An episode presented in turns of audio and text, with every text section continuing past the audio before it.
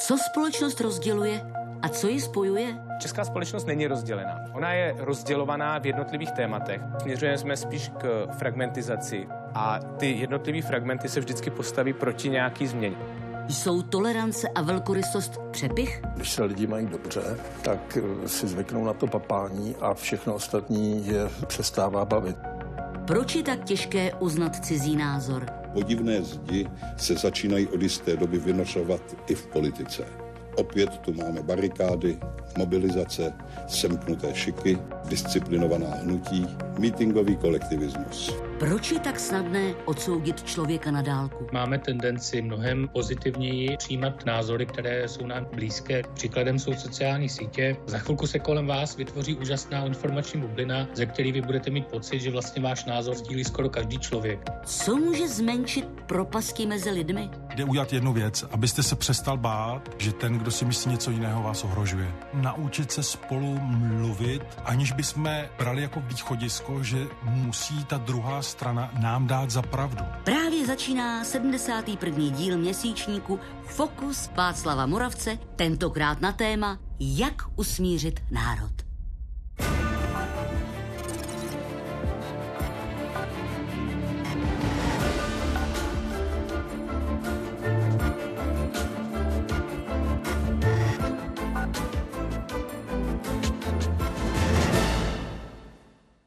Vítači versus odmítači migrantů. Rouškaři versus antirouškaři. Rusofilové versus rusofobové. Globalisté versus vlastenci. To je jen několik příkladů dělících čar v současné společnosti. Krize jako zdravotní či válečná nasvědčují, že v jejich množství přibývá. Kdy množství dělících čar začne společnost ochromovat a kdy je naopak volání po sjednocené společnosti cestou k autoritářské vládě nebo dokonce totalitě, nejen o tom bude dnešní fokus. Při jeho sledování vítám vás, diváky z Pravodajské 24, i publikum tady v kapli svatého kříže Karlínské invalidovny, která je ve správě Národního památkového ústavu. Dobrý večer.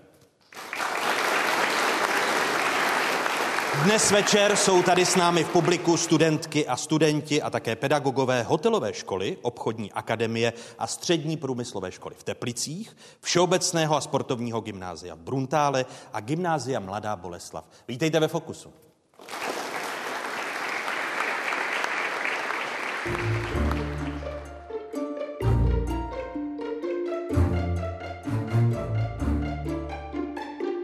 Smír historický.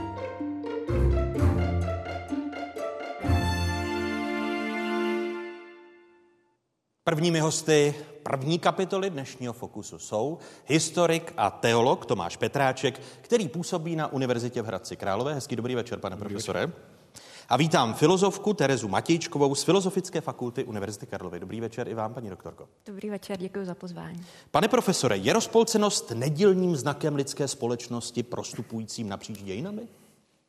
No minimálně od doby, kdy máme historické prameny a můžeme to opravdu účinně zkoumat, to znamená zhruba někdy od té neolitické revoluce, kdy se lidé začali věnovat zemědělství a usazovat a začali hromadit majetek a vytvářet nějaké komplexnější společnosti, tak se dá říct, že společnost je rozdělená po, po různých osách. Po kterých především?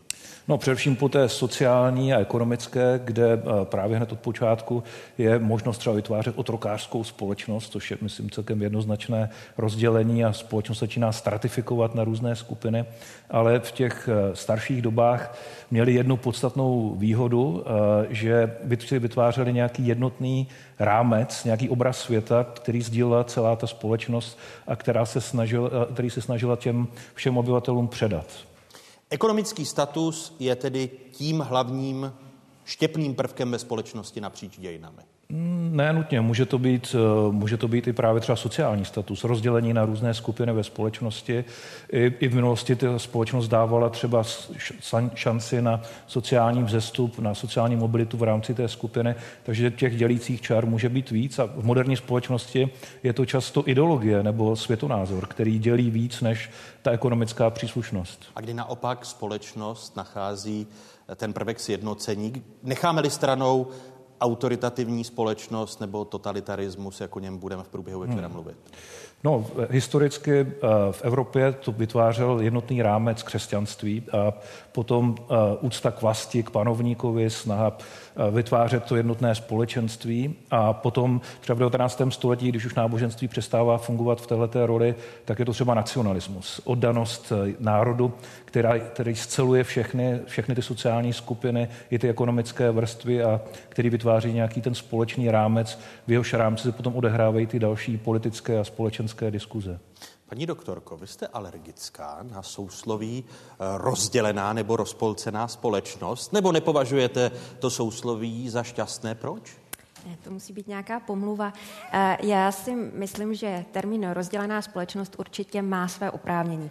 Na druhou stranu je to už taky termín, který má něco za sebou a už se na něj eh, nabalilo vlastně tolik konotací. Jo? Já jsem dneska jsem trénovala na Fokus s kolegou eh, na filozofické fakultě a tak jsme si tak jako říkali, co, co bychom na to řekli a, a vlastně jsme si, ten pojem už vznikl dlouho, že jo, před pandemií a, a, a, a před a, eh, válkou na Ukrajině a, a on zkrátka už jako se sebou nese všechny tady ty historické zkušenosti a zkrátka užívají je taky jako kdo nechce spojovat, že jo? To chcete vy, politici, všichni chceme spojovat, ale není zcela jasné, co tím kdo míní. A navíc, když chcete záměrně někoho spojit, tak se vám ty lidi většinou pohádají, jo? Ten eh, jako záměr spojit je poměrně podezřelý. A ale vede, vede k těm, těm au, autoritativním režimům? To nevím, to, bych, to, to, to jste na to šel podle mě uh, příliš rychle. Jo. Uh, já si myslím, že uh, demokratická společnost, která je svobodná, tak je přirozeně rozdělená. Uh, lidé, kteří jsou svobodní, si myslí, co chtějí ideálně, jo, je to nějaký ideální typus, a dělají si, co chtějí. A, a, a to, to, to rozděluje. Každý názor, um, každý silný stanovisko rozděluje. A je to tak v pořádku. A, ale na druhou stranu je také pravda, a v tom mají ti, kteří hovoří o uh, rozdělené společnosti pravdu, že to může být uh, že můžeme mít typus rozdělení, který může být uh, vlastně destruktivní. A to v momentě, kdy skutečně už se spíše než že bychom, ehm, že bychom dospívali k rozdělení skrze svobodu, tak my si eh, vlastně tu svobodu bereme tím, že se zabarikádováváme do určitých stanovisek. Eh, kolega Tomáš Petráček hovořil o ideologizaci. A, a to je taky vlastně v nějakém ohledu přirozené konkrétně v krizových dobách, protože ta svoboda je náročná a znejistující. Když ještě přijde krize, tak my se musíme vlastně spojit. Jo? Vlastně když hovoříme o spojeném národu, tak nás třeba může napadnout Ukrajina, jo? tak ta je asi teďka spojená, ale ta cena, která, kterou za to platí, je poměrně vysoká, my bychom ji asi platit nechtěli. Už jste to teď naznačila v té vaší odpovědi a je to otázka pro vás, pro oba, že sousloví rozdělená nebo rozpolcená společnost tady bylo před těmi dvěma závažnými krizemi, které v uplynulých letech prožíváme. Nejprve krize zdravotní, zmiňoval jsem stigmatizaci rouškaři hmm. versus antirouškaři, v současnosti rusofilové versus uh, rusofobové. Uh, dá se říci, že v těch krizích, těch dělících čar a liní přibývá, nebo se nám to jen zdá? Já si myslím, že ubývá. Já si myslím, že ubývá, protože mají lidé tendenci si to zjednodušovat. Když jsme unavení, vystresovaní, tak si to zjednodušíme a jsme buď pro nebo proti. Jo? Vy jste to řekl, že jo? tak rouškař, antirouškař. Většina lidí uh, byla někde mezi, nechtěla být vlastně ani na jednom extrému, ale vlastně potom uh, jako k, i k nějakému extrému možná třeba časem dospěla. Uh, takže já si ne, nemyslím si, já si myslím, že naopak naopak, když krize není, takže eh, ten, to portfolio názorové může být širší, že dovolujeme také druhému, aby eh, s námi nesouhlasil. V momentě, kdy máme krizi a nesouhlasí s námi, to znamená přijde bez roušky, tak máme hádku, že jo? jo takže, eh, takže v tomhle ohledu se taky podstatně více disciplinujeme a upozorňujeme a, na, a, a vlastně druhému nastavujeme meze, které zase vedou k čemu? K zatvrzování a k dalším a dalším konfliktům. Ale nemyslím si, že krize zmnožují ty dělící linie, spíše je um, zpřehledňují. Zpřehledňují, pane profesore? Mm. A mně se líbí váš optimismus, že všichni chtějí sjednocovat. Já teda vidím okolo sebe něco úplně jiného. A v tom Na je, verbální rovině. V tom, no, ale v tom, je ta, v tom je ta situace oproti minulosti právě úplně jiná, že dneska jsou politici a politická hnutí a, a, a myslím, že k tomu vedou třeba i sociální média, který se naopak snaží rozdělovat a pracovat s tím rozdělením a nějak to kapitalizovat a proměnit to v politický kapitál a, a těžit z toho. Že dřív si myslím, nebo aspoň z hlediska historie, že ty elity byly přece jenom zodpovědnější v tom, že že chápali, že musí udržet ten národ nebo ten stát nějak pohromadě. Zatímco teď žijeme opravdu v éře populistických politiků, kteří vlastně nezajímá budoucnost toho společenství nebo toho národa, když budeme používat ten pojem. Jde jim o to získat bezprostřední politický zisk, zinkasovat ty, ty benefity, které držení moci přenáší a potom klidně někam zmizí na nějaké vily někde v Karibiku a, a ponechají vlastně ten zmatek a ten chaos, aby si to ti lidé, kteří paradoxně volili, protože jim uvěřili, aby si to hmm. lidově řečeno vyžrali přímo jako na místě. A ty, a ty dělící linie jsou, a možná, že jsou dost podobné. Já myslím, že jsme teď všichni překvapeně zjistili, že vlastně stejní lidé, kteří jsou dneska proruští, byli předtím ti, ti antivaxeři a antirouškaři, že, že vlastně ta linie v té společnosti toho dělení jde teďka hodně, minimálně v rámci české společnosti, mezi těmi, kteří vítají tu současnou liberální společnost se vším, co to přináší, se všemi možnosti, kterým to dává, a těmi, kteří z toho vlastně tolik nevytěžili, cítí se odsunutí, odstranění, nevyslyšení, to je jedna část, těch, kteří opravdu k tomu mají nějaký důvod. A pak se obávám, že tady ještě část české společnosti, které se vlastně daří dobře, a, ale z nějakého zvláštního důvodu mají takový nihilistický, negativistický postoj a ti se potom právě prezentují jako třeba ti, kteří a, útočí na tu českou pomoc Ukrajině a, a ukrajinským uprchlíkům a, a kteří a, nemají nějaký konstruktivní program, ale že vědí, že všecko, o co se třeba snaží, nevím, současná vláda je nějak špatně nebo je to problematické. Vy jste říkal, že jsem optimistka, že chtějí spojovat, ale já myslím, že ne, jo, že uh, já eh, to spojení, nepo, spojování nepovažuji vůbec jako nutně za pozitivní pojem, stejně tak jako rozdělení nepovažuji nutně za negativní pojem. Jo. Jak jsem říkala, uh, rozdělení je přirozené pro každou, uh, pro každou demokratickou společnost, naopak to spojování je velmi často patologické. A, a um, a, a, a dokonce si myslím, že takový, a to, to se také často se mi zdá pojí eh, s touto debatou, že mm, jako eh, se v nás vyvolává strach před uh, fragmentarizací, před rozdělováním, i strach před konflikty, což čemuž rozumím, když žijeme v době velmi těžké konfliktní. Na druhou stranu si myslím, že i na toto varování a na to si máme dávat pozor, protože když se moc budeme bát těch konfliktů a rozdělení, tak se třeba utečeme do nějaké jednoty, která vůbec nebude pěkná. Jo. Já jsem nedávno jsem eh, četla od um, uh, uh, historika Ulrichse knihu Výmarský komplex a ten tam právě líčí, jakým způsobem vlastně byla traktovaná fragmentarizace jako takový trauma té Výmarské republiky, že vlastně potom ta jednota toho národa vlastně uh, působila báječně. Jo? Takže já si myslím, že to, že to takhle úplně jako není, že by byl optimista ten, kdo by hovořil o spojování. A co vy na to? A já na to řeknu jednu věc. Nedůvěra v komunikaci a neschopnost si naslouchat. To je jedna z věcí, na kterou jste oba v těch vašich odpovědích narazili. Jak taková nedorozumění v komunikaci a možná i střebestřednost vypadá animace Jaroslava Klimeše.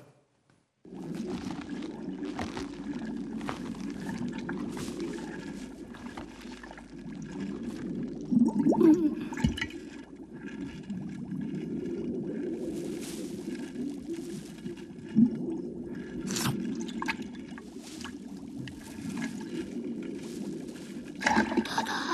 Ah!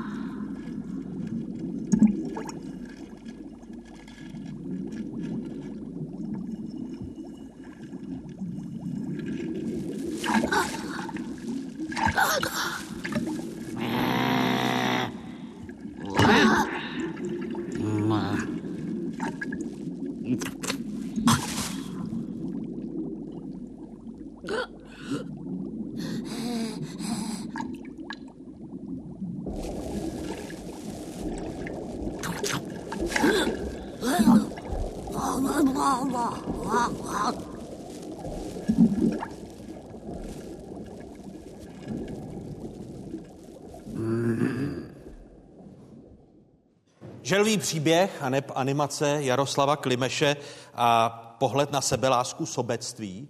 Eh, jsou to ty prvky, proč nenasloucháme druhým, nebo byste ještě zmínila další? Tak sebeláska a sebepřijetí je další takový uh, oblíbený uh, termín ve uh, veřejné sféře. Já si bych taky byla, ne, neodmítala bych to, ale byla bych vůči tomu trošku podezřívavější. Sebepřijetí, sebeláska je vlastně stvrzení sebe sama, stvrzení vlastního stanoviska a když to stvrzení je příliš silné, tak už tam jako není vlastně prostor vůle pro to, abych, aby jako ten druhý viděl, že jsem ochotná naslouchat, třeba i změnit svoje stanovisko. Ehm, já myslím, že eh, my v naší společnosti věříme málo čemu, ale eh, třeba eh, vědě minimálně hodně lidí nebo určité procento lidí důvěřuje. A proč vědě důvěřujeme? Protože ona sama sobě nevěří. Protože se umí spochybňovat. To znamená, ta, ta schopnost vlastně spochybnit sebe sama a říct si, jo, a, a to je vlastně, to rozdělení se přece netýká jenom společnosti, ale ve velmi pozitivním smyslu i mě samé. Jo. Nakolik myslím, tak jsem rozdělená. Říkám si třeba, Eh, fakt si tohle myslím, mám oprávnění proto si to myslet, skákám si vlastně sama sobě do řeči, říkám si, tohle si třeba nechci myslet. Jo? Eh, to znamená, pracuji tímto způsobem a, a tím se vlastně otevírám pro myšlení vlastně toho druhého. Zatím, a je tady, pardon, no. že vstupuji do vaší řeči a skáču, ne, nejen sám sobě, ale i, i vám do řeči.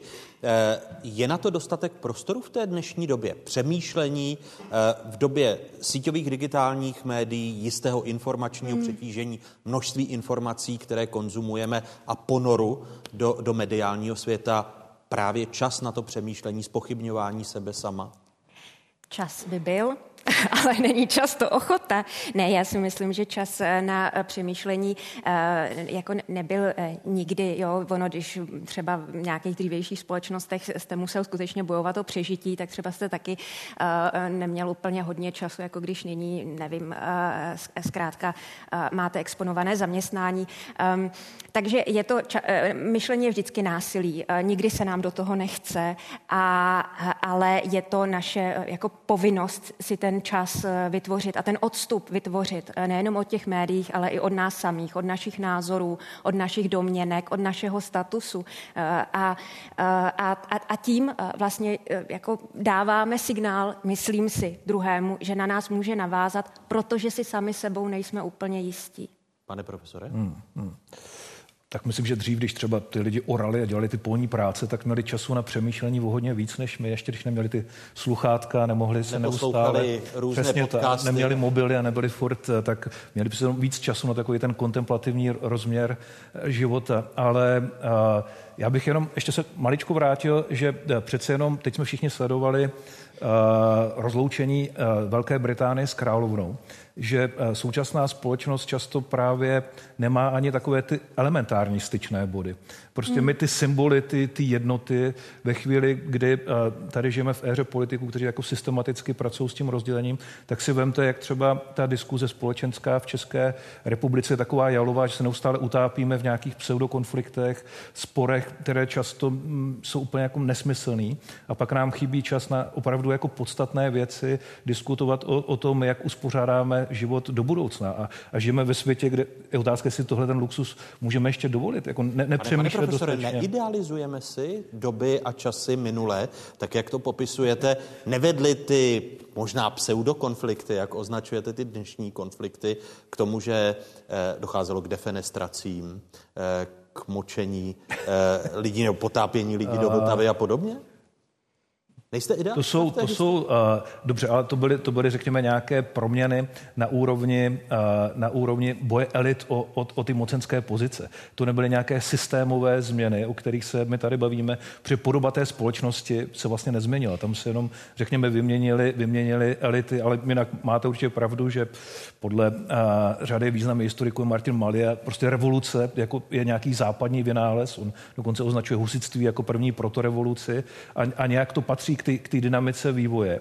ale mě spíš o to, že když že, mám, myslím si, že jsme jako mnohem víc teďka různě vedeni a manipulováni k tomu, abychom se právě utápěli v těch, v těch konfliktech, nebo spíš pseudokonfliktech. A pak nám nezbývá čas na opravdu jako podstatná politická témata a diskuze, eh, jak eh, čelit těm výzvám, které před sebou máme. Jinak naprosto souhlasím třeba eh, s tím, že ta, to, to pozitivní vnímání toho druhého je něco, co, co je naprosto zásadní pro to, aby se odstranilo určité napětí v té společnosti.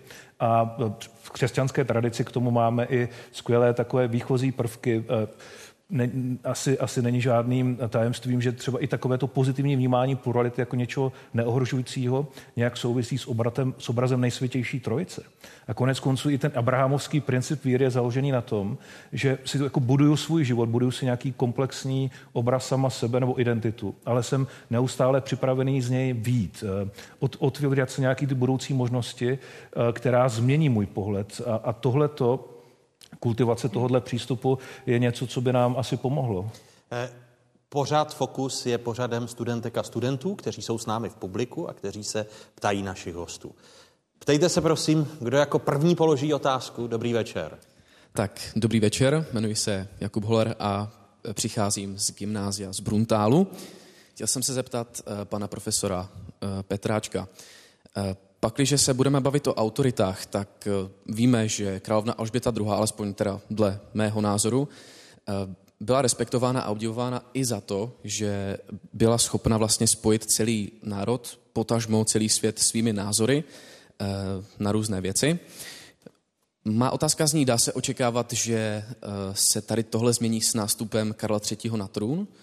A s tím souvisí moje taková druhá kratší otázka, jestli si myslíte, že je pro Velkou Británii monarchie, monarchie i nadále v budoucnu potřebná. Mhm. Děkuji.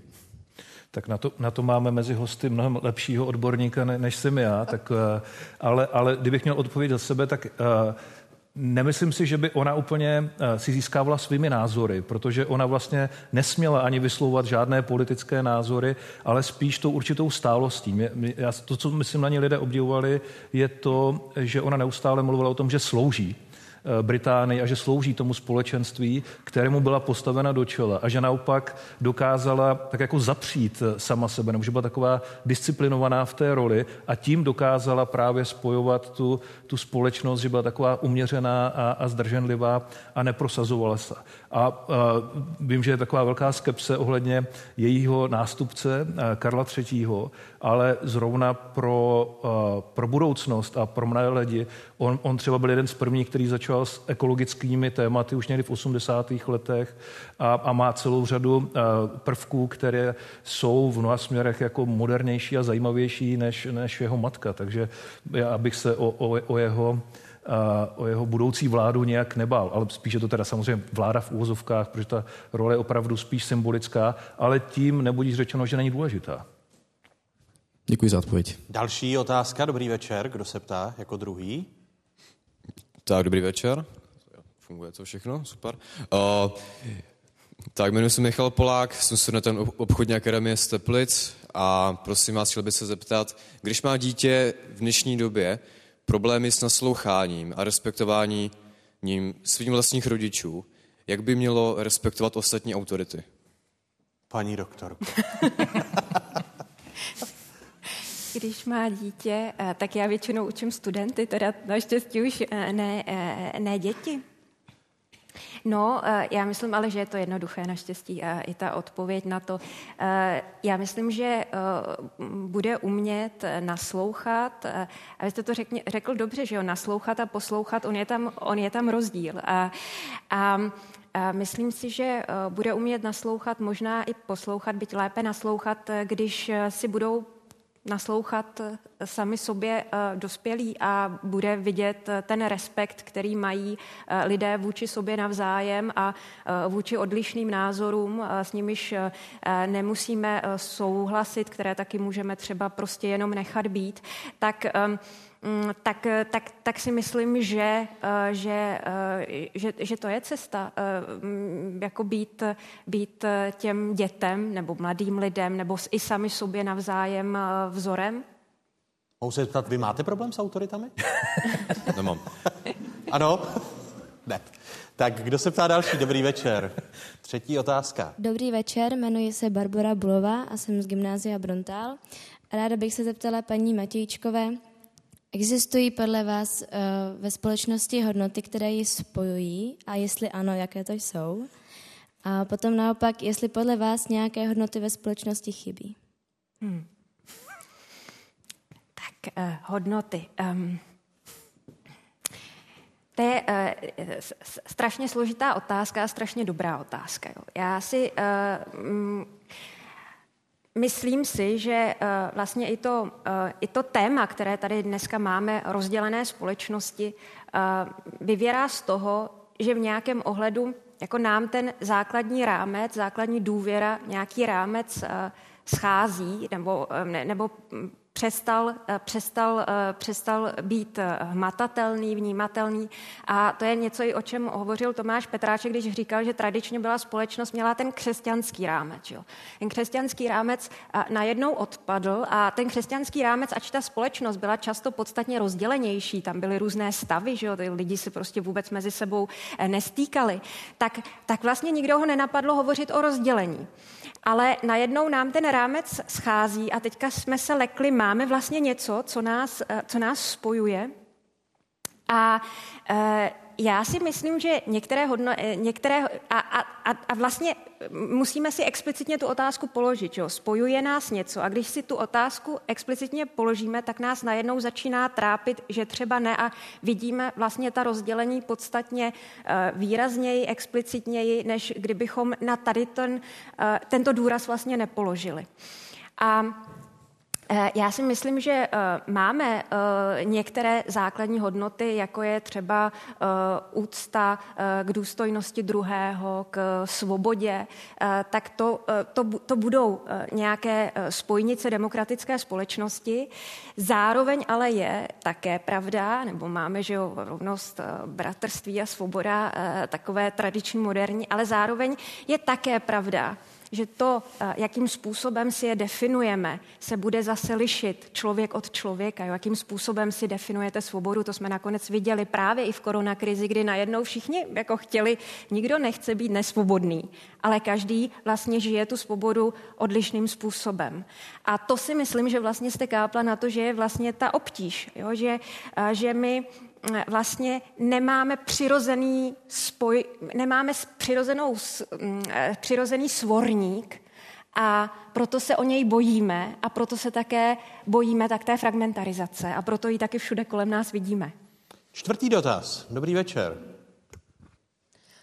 Dobrý večer, já se jmenuji Aneška Beranová a jsem z Gymnázia Mladá Boleslav a chtěla bych se zeptat pana profesora, jestli si myslíte, že současnou českou společnost nějak negativně ovlivnilo a případně jak eh, odchod elit během minulého století, především teda během druhé světové války a v letech 1948 a 1968. To nepochybně. No. To, to myslím, že se naprosto nedá popřít, že tahle ta trojí ten trojí odliv eh, eh, elit společnosti plus samozřejmě další demo, demografické vlivy, které do toho vstoupily, odsun, odsun sudeckých Němců po válce, tak to mělo zásadní vliv na, na kvalitu života a na úroveň nějaké intelektuální a vzdělanostní kvality v českých zemích ale, ale eh, to jsou prostě historické danosti, se kterými se nedá nic dělat. Eh, vždycky, když eh, někdy lidé podléhají takovému pesimismu a, a ztrácejí naději, že se to tady bude nějak jakoby posouvat a začnou mluvit o tom, jestli budou emigrovat a kam budou emigrovat, tak se snažím zdůraznit, že na to, jak velké ztráty jsme utrpěli, tak vlastně si stojíme docela dobře a, a že tohle to všechno je potřeba brát v úvahu, že někdy jsme takový hodně, jednak hodně netrpěliví, že bychom chtěli být někde jinde, než prostě reálně je možné. Když si vezmeme, v jakém stavu byla společnost v roce 1989, a pak my máme taky a, takovou tendenci k té idealizaci. Prostě my jakoby směřujeme k nějaké statičnosti, že vytvoříme nějak, a to pak už bude dobře a už bude pořád dobře, ale takhle to nefunguje. Když se podíváme na dějiny, tak je to prostě demokracie, svoboda, prosperita, to je neustálý prostě zápas, který nikdy nekončí a se kterým nejsme nikdy hotovi a když někdo mluví o nějakých zlatých érách, tak říkám, a, a kdy to bylo? Takhle to prostě jako není. Lidský život takhle nefunguje a, a, a vždycky jsou tam prostě zápasy, různé skupiny. A bohužel jsou tam i někteří, kteří třeba eh, ne, nepřistupují k té věci konstruktivně, eh, což je taky potřeba brát v úvahu a počítat s tím. Děkuji za první sérii otázek a odpovědí našim studentkám a studentům a děkuji první dvojici hostů. Díky. Děkujeme.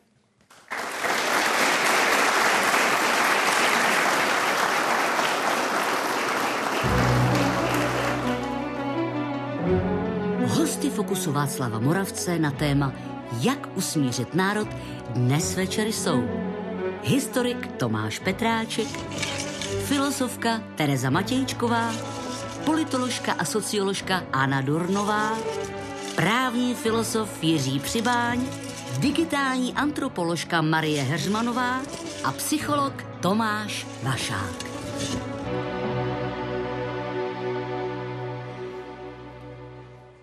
O čem mladá generace nejčastěji diskutuje se svými rodiči. Na čem se s nimi shodne a na čem ne.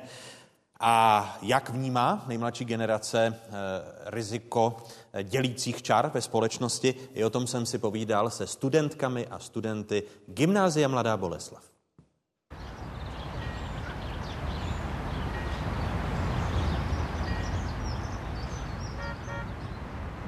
Jak je to u vás doma? O čem se nejčastěji diskutuje a s kým? Tak nejčastěji uh, diskutuje asi uh, máma s bráchou. Uh, já se taky zapojuju, ale uh, já radši poslouchám debaty, protože se rád dozvídám informace. A diskutujeme o všech možných politických tématech. Uh, když začala uh, válka na Ukrajině, diskutovali jsme hodně o Ukrajině. Uh, když byl covid, diskutovali jsme hodně o covidu. O čem se nejčastěji pohádáte, tak říkajíc? No, nejvíc se možná jsme se pohádali o, v době covidu, kdy já jsem čerpal úplně z jiných in, zdrojů informací než on. On z, o, z těch normálních médií, z klasických, o, tištěných i. Já většinou ze sociálních sítí a z Twitteru, který otec nemá. A tam panovaly nějaké neschody. U nás doma nevznikají vyloženě nějaké jako velké hádky, obzvláštné s rodiči, ale myslím si, že nějaké velké spory vznikají hlavně ohledně témat, která byla třeba v době, co oni vyrůstali tabu, například jako homosexualita, což v naší generaci už je úplně normální. Nemáme téma, o kterém bych, by bylo jako vyloženě tabu, ale spoustu témat už vím, že je lepší neotvírat, protože se ani jeden z nás nikam nedostane nikdy. Tak u toho covidu to občas bylo i takový ne ostřejší, ale prostě měl jsem jiný názor a myslel jsem si něco jiného. Třeba táta si myslím, že byl v tomhle jako hodně konzervativní. Já už jsem si třeba pak myslel, že je na čase trochu s tím i polevit. E, neříkám, že rozhodně bych jako roušku nenosil nebo tak, ale můj názor, dejme tomu, byl takový víc jako svobodnější. Ale já si myslím, že takhle to bývá často u vztahu otců se syny. Vím, že tam máme mezi sebou nějaký ten mezigenerační, jako máme prostě age gap, že jo? A to si myslím, že rozděluje hodně tu společnost. A já jsem ten typ člověka, že dokážu jako oddělit své emoce od té diskuze, takže potom se dokážem normálně bavit už o každodenních věcech.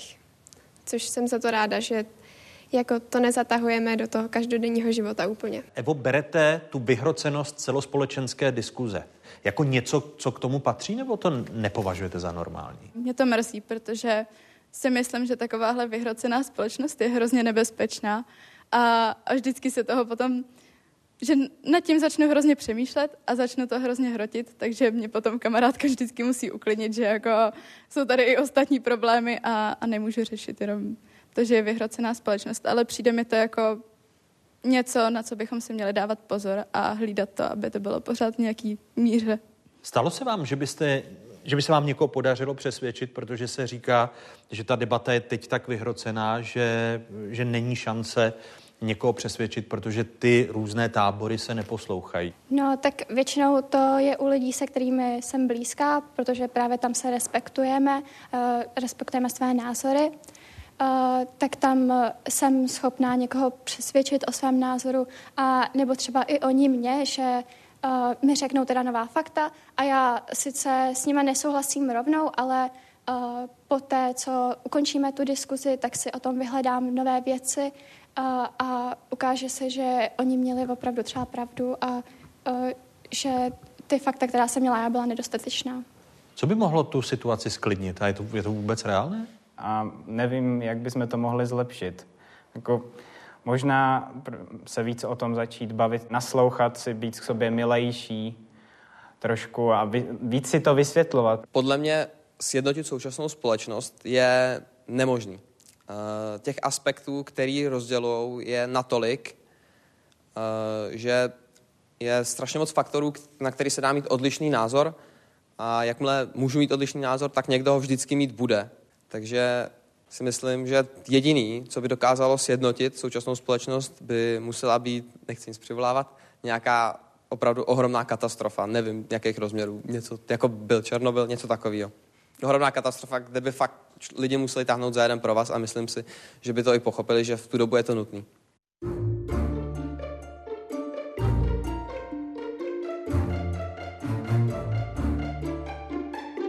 Smír současný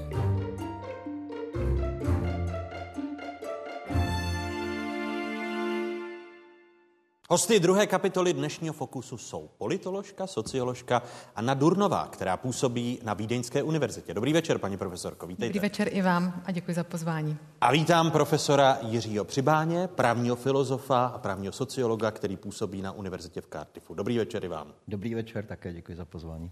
Začnu vás, paní profesorko. Rozdělení společnosti na dva tábory je mýtus a je pravděpodobnější to, že máme spíš fragmentarizovanou společnost?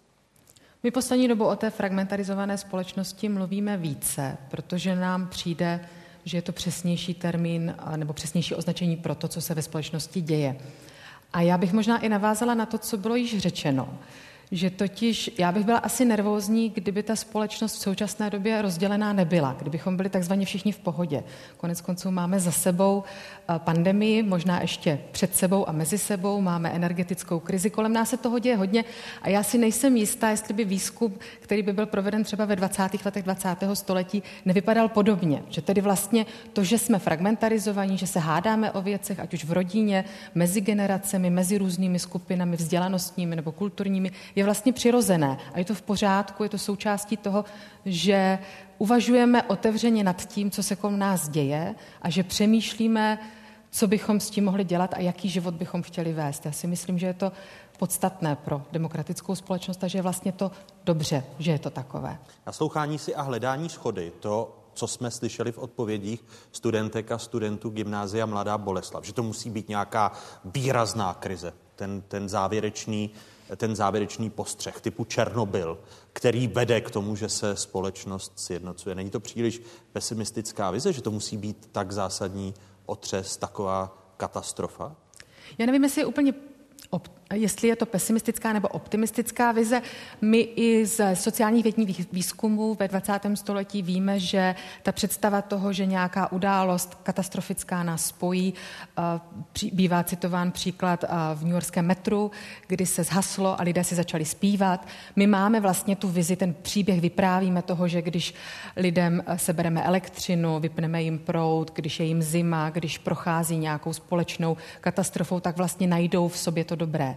Já si nejsem jistá, že je to tak jednoduché. Si myslím, že ty příběhy jsou různé, nebo že i ty fáze té krize jsou různé. Takže si nemyslím, že by nás nějaký takový Černobyl zachránil, ale myslím si, že je dobré se podívat na to, co se v takovýchhle situacích dělo. A my máme tu výhodu, že jsme takové situace poslední dva roky i viděli. Že jsme viděli, že například v té první fázi pandemie došlo k nějakému semknutí a posléze se vlastně začal tříbit ten názor na to, zda se s tím má zacházet tímto způsobem nebo jiným způsobem. Abych pořád nemluvila o té pandemii, tak jsem si vlastně u poslechu toho příspěvku vzpomněla na jednu událost z roku 2020 z Vídně, kdy se vlastně den před dalším lockdownem udál atentát ve Vídni, bylo to večer, lidé byli venku na ulici, ten atentátník byl poměrně rychle zničen, nicméně v první chvíli se nevědělo, kolik lidí vlastně je v těch ulicích, kdo případně ještě útočí. To znamená, byla tam asi taková, řekněme, čtyřhodinová doba, kdy nebylo jasné, co se vlastně děje a lidi byli vyděšení. Posléze se ukázalo, a to jsem přičítala zejména jakési iniciativy rakouských médií, se ukázalo, že jsme schopni z takovéto ošklivé události generovat i pozitivní příběhy. Že totiž rakouská média zaplavila události nikoli zděšení nad tím atentátem, ale jak si lidé toho večera ve Vídni dokázali pomoct. Že například hotel, který byl stejně prázdný, protože byla pandemie, ubytoval lidi, kteří se skrz zavřené centrum nebyli schopni dostat doma nebo domů. Nebo například, že koncertní hala prodloužila koncert a dokonce ani v první chvíli neříkala divákům, co se děje, aby je neznervozňovala a hráli dál. Nebo například, že Vídeňský Burgteatr uspořádal debatu a dokonce režisér toho představení ten večer přišel na pódium a řekla, přátelé, dámy a pánové, pokud někdo je tak nervózní, že si potřebuje zakouřit, tak pojďte se mnou do zákulisí. To jsou ty lidské příběhy, které chceme slyšet. A já si myslím, že je chceme slyšet proto, že ačkoliv máme na věci různé názory a jsme fragmentarizovaní, jak se říká, nebo rozdělení, tak vlastně hledáme nějaké spojení toho, že jsme lidé a že jsme tu spolu na světě a musíme to spolu nějak vydržet. Pane profesore Přibání, kde vidíte ty spojnice vy, když Anna Durnová tady popsala i ty své osobní příběhy z Vídně? To je, to je zajímavé, že se e, bavíme o krizových situacích, které sjednocují. Ale my bychom měli říct asi, že společnost je vždycky nějaká jednota rozdílu. A když se bavíme o tom, nebo to, co jsme slyšeli v té předchozí e, části, e, tam bylo mnoho Eh, chytrých myšlenek a mm, stejně tak chytrých dotazů eh, od eh, studentů. Mm, já jsem si říkal, On je rozdíl mezi společností, která je diferencovaná. To je naprosto samozřejmé. Všichni jsme nějakým způsobem různí, různíme se od jiných lidí. A když je společnost rozpolcená, tak tam je něco, eh, tam nejde o to, co nás jednocuje, co nás různí. Tam jde o to, jestli vůbec nalézáme ještě společnou řeč. A to je, to je něco, co nám hrozí, že bychom mohli ztratit společnou řeč.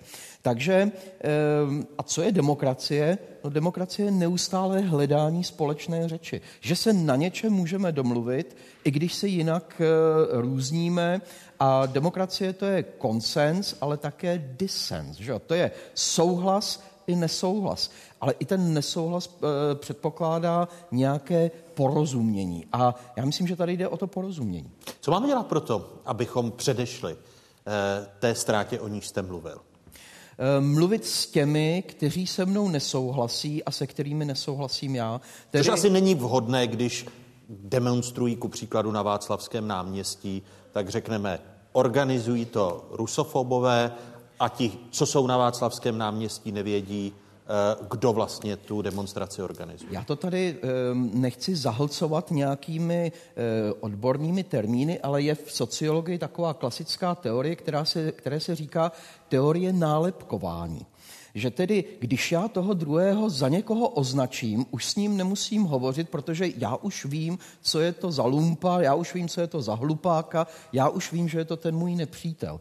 A my jsme si zvykli, a ta, eh, eh, ta komunikace je dnes tak rychlá a tak emočně nabitá, že pro nás ty nálepky, ty nálepky nám vlastně umožňují porozumět té složité situaci. Takže já místo toho, abych se zamyslel nad tím, že tam teda bylo 70 tisíc lidí a ne asi každý z nich byl obdivovatel Vladimíra Putina eh, a toho, jak, toho té, té války, podporovatel té války, ale že tam možná byli lidé, kteří měli zcela obyčejný strach z vlastní existence, z toho, že nebudou, zaplat, nebudou moci zaplatit účtenky a že ty lidi žene do ulice také strach, a že tady máme politiky, kteří nejsou politiky a že to jsou obchodníci se strachem. My se musíme postavit vlastně těm obchodníkům se strachem. A jsme schopni se postavit obchodníkům se strachem? Já si myslím, že jsme, ale abychom to mohli udělat, tak se budeme muset začít bavit jiným způsobem o tom temném slově, kterým jsme se začali poslední dobou zaklínat, kdykoliv mluvíme o konfliktech a o protestech, a to jsou emoce. My jako všichni, všechny lidské bytosti emoce máme a jenom díky emocím jsme schopni myslet. Nicméně v moderní verzi státu a politiky máme dojem, že emoce můžeme vydělit z politiky a že je to dokonce i dobře, pokud je vydělíme. A když se na to podíváme blíž, tak zjistíme jednak, že je vydělit nemůžeme a jednak, že emoce fungují jako taková dobrá zbraň, jak právě někoho onálepkovat. To znamená, že ten strach, který všichni máme a který může mít jiné podoby, se potom v takové politické debatě chová různě a bude různě interpretován, bude s ním tedy nakládáno různě, pokud půjde o dobře situovaného pána ve středních letech, anebo mladé dámě, nebo pokud půjde o někoho chudého, nebo někoho bohatého, někoho levicově orientovaného, pravicově orientovaného. My zjišťujeme, že vlastně emoce ve veřejném prostoru mají určitá pravidla vyjadřování a mají také pravidla, jak je lidi chápou. To znamená, že ženám jsou přisuzovány nějaké emoce, pokud žena na veřejnosti pláče, pláče, tak je příliš citlivá nebo hysterická. Pokud muž pláče, tak je empatický. Pokud muž zakřičí, tak je teda opravdu rázným politikem. Pokud zakřičí žena, tak je agresivní feministka. A podle toho vlastně vidíme, že ty emoce nejsme schopni výjmout z toho společenského rámce. A tady vidíme i kam to vede, že pokud to neuděláme, pokud v tomto případě strach lidí, kteří jsou třeba špatně informovaní a díky tomu, že jsou, nebo kvůli tomu, že jsou špatně informovaní, tak mají ten strach, nemají prostředky, to znamená, že nemají ani čím ten strach utišit. Oni v podstatě nemají třeba peníze na to, aby to zaplatili, takže ten strach mají dál. Takže my ho vlastně onálepkujeme, jak tady řekl Jiří, nebo že ho vlastně nějakým způsobem odsuneme na druhou kolej. O tom se teď nebudeme bavit. Tady jsme teď ve válce, jak se uh, poslední dobou ustálilo, že budeme říkat a tím tedy budeme obhajovat to, že nebudeme se o tom bavit. Toto je, toto je demonstrace, která vlastně jako je proruská a zapomeneme na to, že ti lidé ale mají strach a z toho důvodu tam pravděpodobně šli a že s tím strachem musíme nějak pracovat, že třeba můžeme jim, že jim musíme něco nabídnout, že jim musíme nabídnout nejenom kulturní zdroje, nejenom komunikační zdroje, ale i ekonomické zdroje. Naprosto s tím souhlasím, co říkala Ana. A e, já bych to dokonce e, ještě e, rozvedl. Nejde o to jenom potírat ten strach, ale vlastně učit ty lidi spolu komunikovat. Tady je, my jsme tady vlastně ve společnosti mladých lidí, kteří umí s těmi sociálními sítěmi pracovat daleko lépe, nežli generace jejich eh, rodičů, ale prarodičů. Prosím vás, jděte za těmi babičkami a dědečky a naučte je, aby od sebe dokázali oddělit falešné zprávy a dezinformace od eh, zpráv, které jsou relevantní. Já, by, já tady skutečně eh, jako eh, bych se za to velmi přimlouval, abyste vy jako mladá generace naučili ty staré, jak pracovat s internetem. Děkuji. to je výzva hned kladení otázek té nejmladší generace nechci říct vám, starým, aby, abych to Jiřímu Přibáňovi vrátil. Tak kdo se ptá v této části jako první? Dobrý večer. Dobrý večer, jmenuji se Patrik Motička a jsem z gymnázia Bruntal. Chtěl bych se ptat paní profesorky Durnové, jak velkou roli teda mají emoce v politice a jaká je ideální rovnováha mezi emocemi a rozumem v politice? A jestli by se měl politik řídit hlavně emocemi nebo rozumem? Děkuji. To je otázka. To je fantastická otázka, děkuji za ní. Um, já si myslím, že uh, emoce jsou v politice naprosto zásadní. Jsou zásadní pro to, a jakým způsobem definujeme, o čem se vůbec budeme bavit, co je vůbec uh, tím skutečným problémem. To znamená, jestli energetická krize je problém, jestli klimatická krize je problém. Tam ty emoce vstupují jako nějaké hodnotové zaměření, jako nějaké upozornění na to, jak špatné to může být nebo kam chceme směřovat. A jak už jsem říkala předtím, v podstatě nejde úplně rozdělit rozumovou a emotivní složku. My to děláme ve veřejné debatě, my si tím vlastně pomáháme.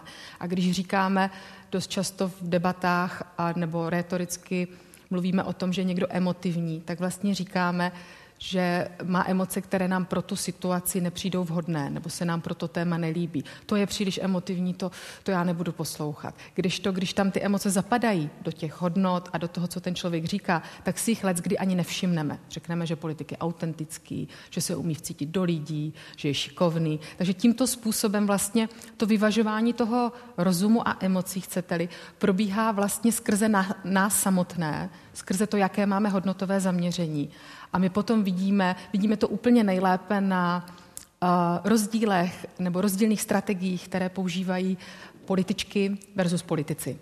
Jak političky pracují s emocemi, aby právě nebyly za ty takzvané hysterické, příliš citlivé a jak naopak vlastně muži dost často využívají té svoji historické a kulturní výhody, že totiž jsou jim přisuzovány některé emoce, které více souvisejí s tím řízením toho státu a když se podíváte na to, jakým způsobem vlastně mluví, tak zjistíte, že zatím je přesně tady to vyvažování mezi rozumem a emocemi. To znamená prodat tu zprávu jako autentickou a dobrou a ve jménu toho, o čem se bavíme. Děkuji. Kdo se ptá další? Dobrý večer. Dobrý večer, jmenuji se David Novotný a jsem studentem obchodní akademie v Teplicích. A já mám otázku na paní profesorku Durnovou. E, otázka zní, co byste poradila politikovi, který by se, eh, dejme tomu, snažil usmířit tuto společnost, anebo naopak, co by neměl dělat proto, aby tu společnost ještě více, ještě více eh, polarizoval? Pola, správně, polarizoval. Dvě rady. Pokud bych to věděla, tak bych možná neseděla tady a byla v nějakém dobrém zákulisí, ale uh, humory stranou.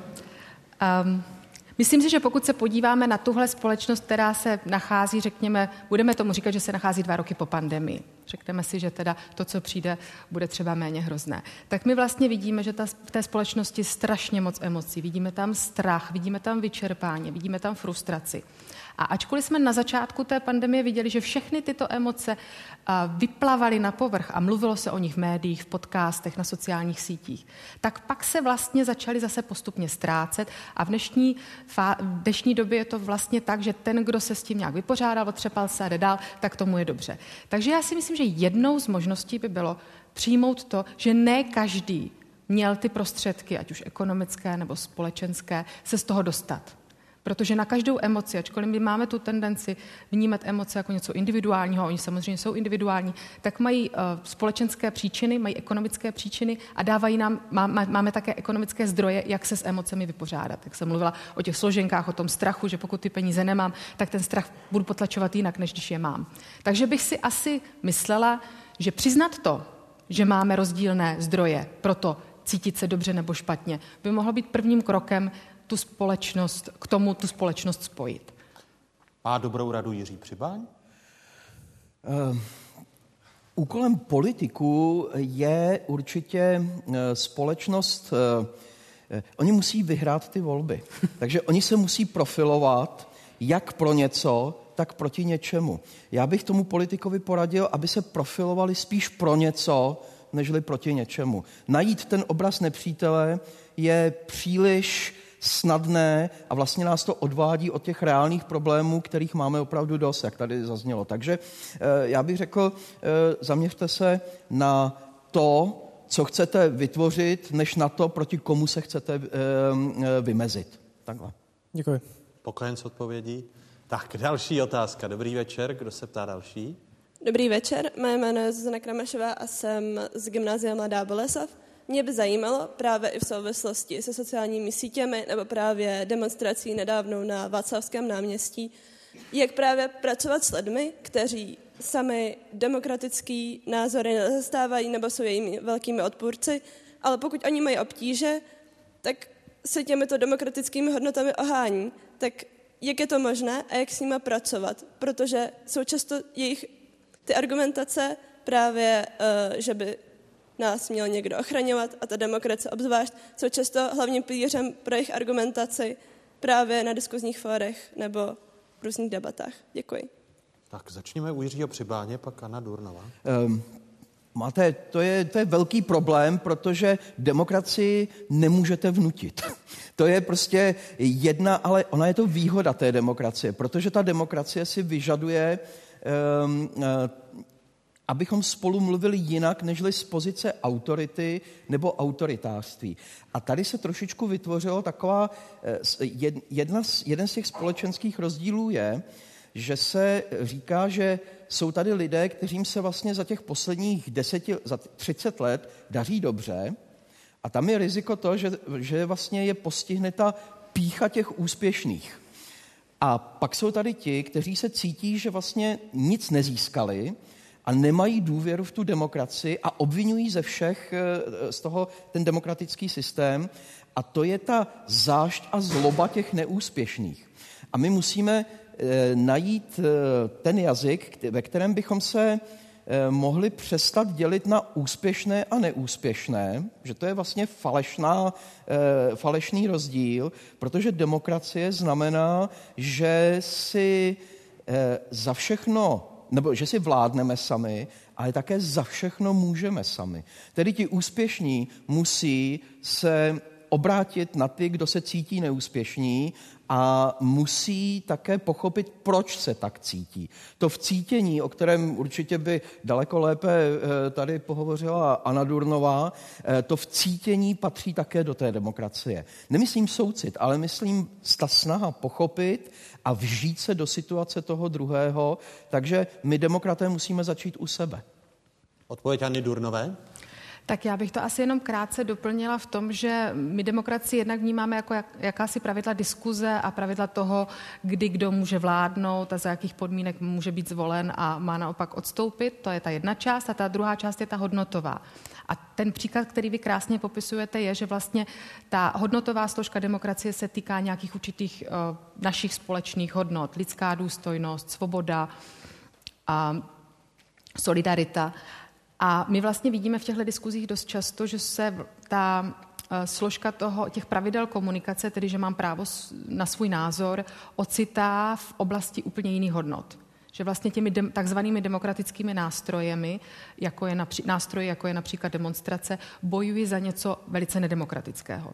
A to je něco, co se neděje jenom nyní, co se dělo i v minulosti a tam se dlouhou dobu zejména v 80. a 90. letech 20. století mluvilo o tom, že když spolu lidé budou mluvit, když budeme lidi hodně informovat, tak oni potom tu demokracii pochopí. Postupně jsme zjistili, že takhle to nejde, že vlastně to vcítění nebo ta kultura empatie a je podstatnou složkou toho porozumění. A nebo také, že je vlastně potřeba vidět, kdo se vůbec na ten pomyslný stůl, u kterého se diskutuje, dostává. A tady se třeba můžu i vrátit právě k tomu, k těm generačním uh, sporům, abychom tady nemluvili jenom o muži versus ženy, chudí versus bohatí, tak máme vlastně i mladí versus staří nebo starší a bavíme se vlastně v té demokracii o tom, kdo se dostává ke slovu, jakým způsobem jsou třeba reprezentovány zájmy vaší skupiny a jak se k tomu dostáváme. Takže když to zhrnu, tak si myslím, že ty příklady, které jste popisovala, dost často svědčí spíš o nějaké jako touze být slyšet a snaha přivlastnit si nějaký slovník,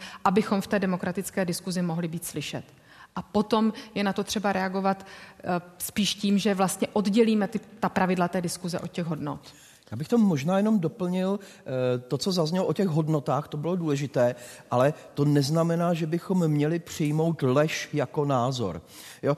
My, demokraté, musíme zároveň současně daleko víc upozorňovat na to, když někdo lže a lháře neoznačovat, že má alternativní fakta.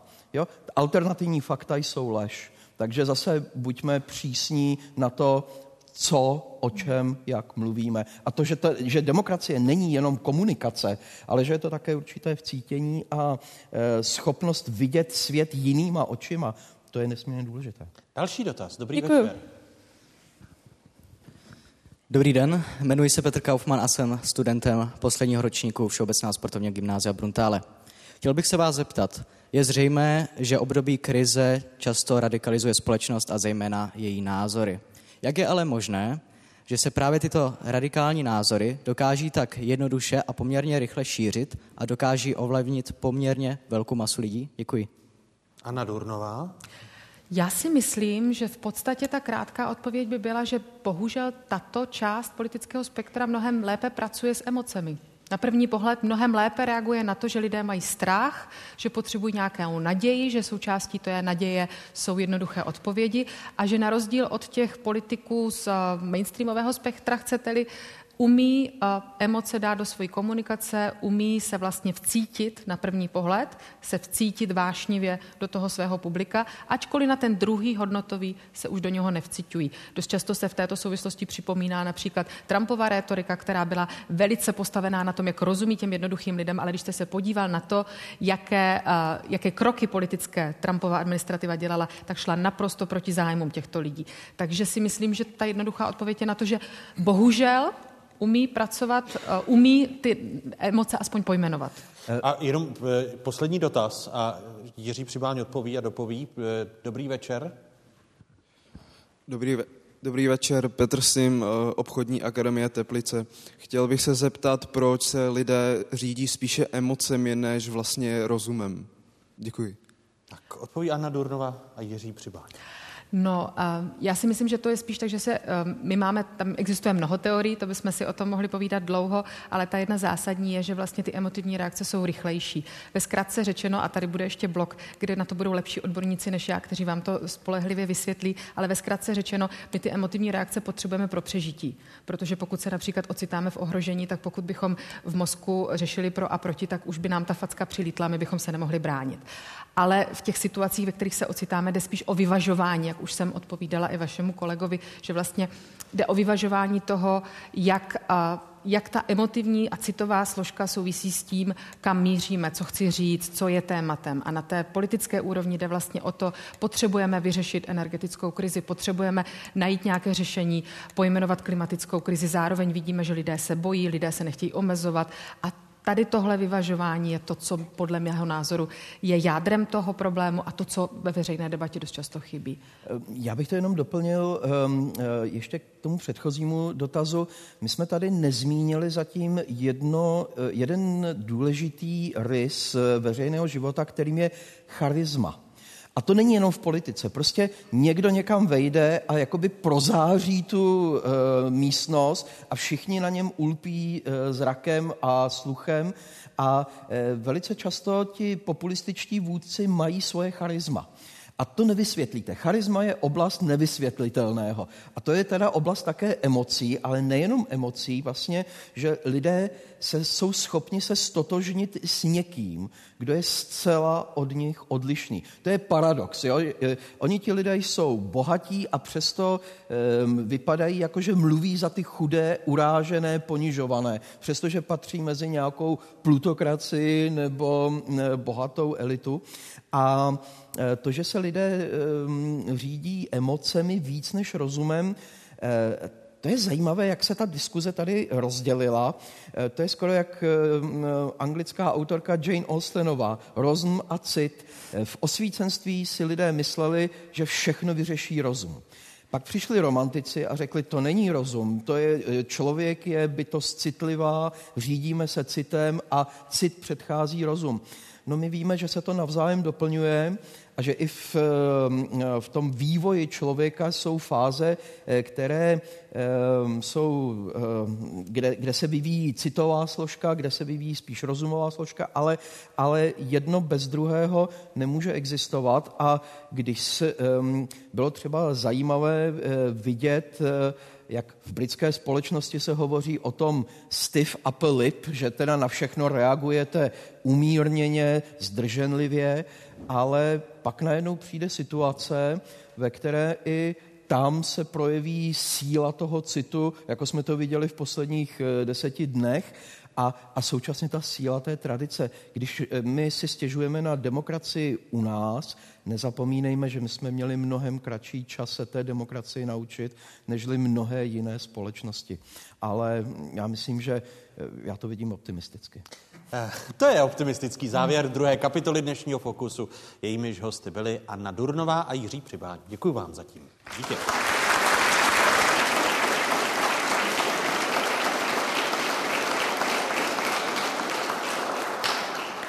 Jak mladá generace vnímá sociální bubliny a afektivní komunikaci na sociálních sítích? A co by to mohlo změnit? Druhá část mého povídání se studentkami a studenty Gymnázia Mladá Boleslav.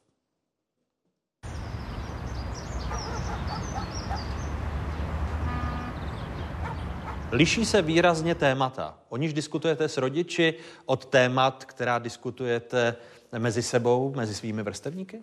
Já si myslím, že ani za stolik ne, jenom s vrstevníky ta debata po, po, probíhá více i humorným způsobem než s rodiči. Tak jsme ta stejná generace, máme podobný humor a pochopíme se.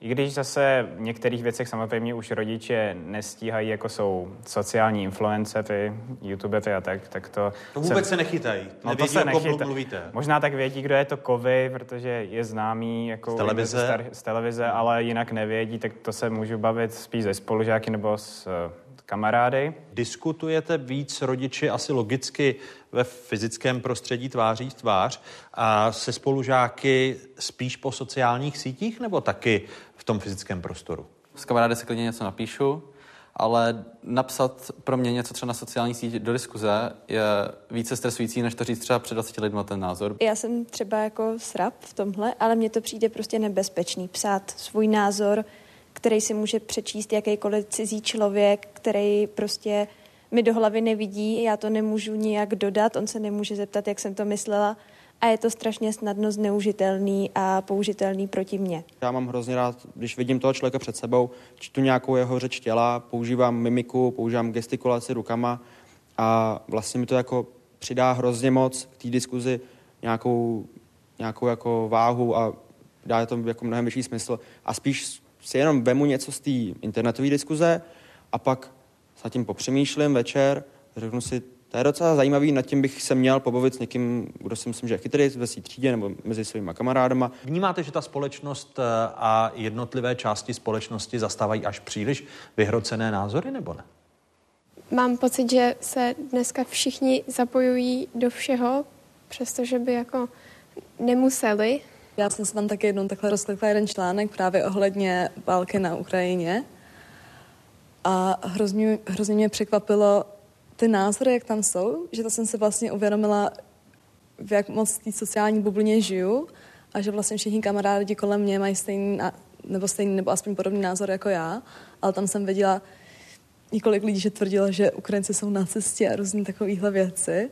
Já jsem neměla ani tušení o tom, že takovýhle lidi vůbec existují, že jsem se myslela, že to je třeba pár extrémistů, ale když si čtu něco takového, tak mě to vlastně úplně bolí, protože já se nedokážu představit, že ty lidi takhle přemýšlejí, protože máme spoustu možností, jak se zjistit nějaké další informace. Když teda samozřejmě jsou, je spoustu stránek s falešnými informacemi jako hoaxy a tak.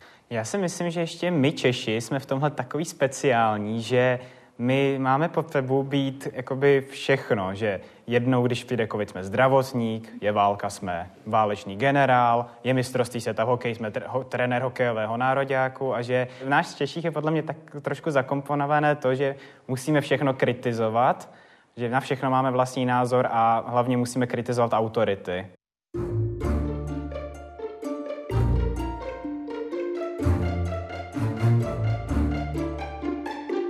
Smír budoucí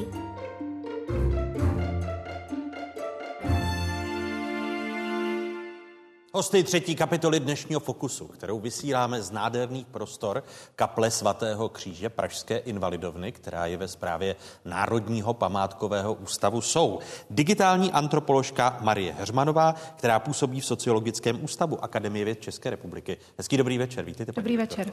A mé pozvání přijal psycholog Tomáš Vašák. Dobrý večer i vám. Dobrý večer. Začnu vás, paní doktorko. Je ten přístup studentů Gymnázia Mladá Boleslav, jak jsme poslouchali ty odpovědi, kteří se nehrnou do diskuzí na internetu spíš ojedinělý?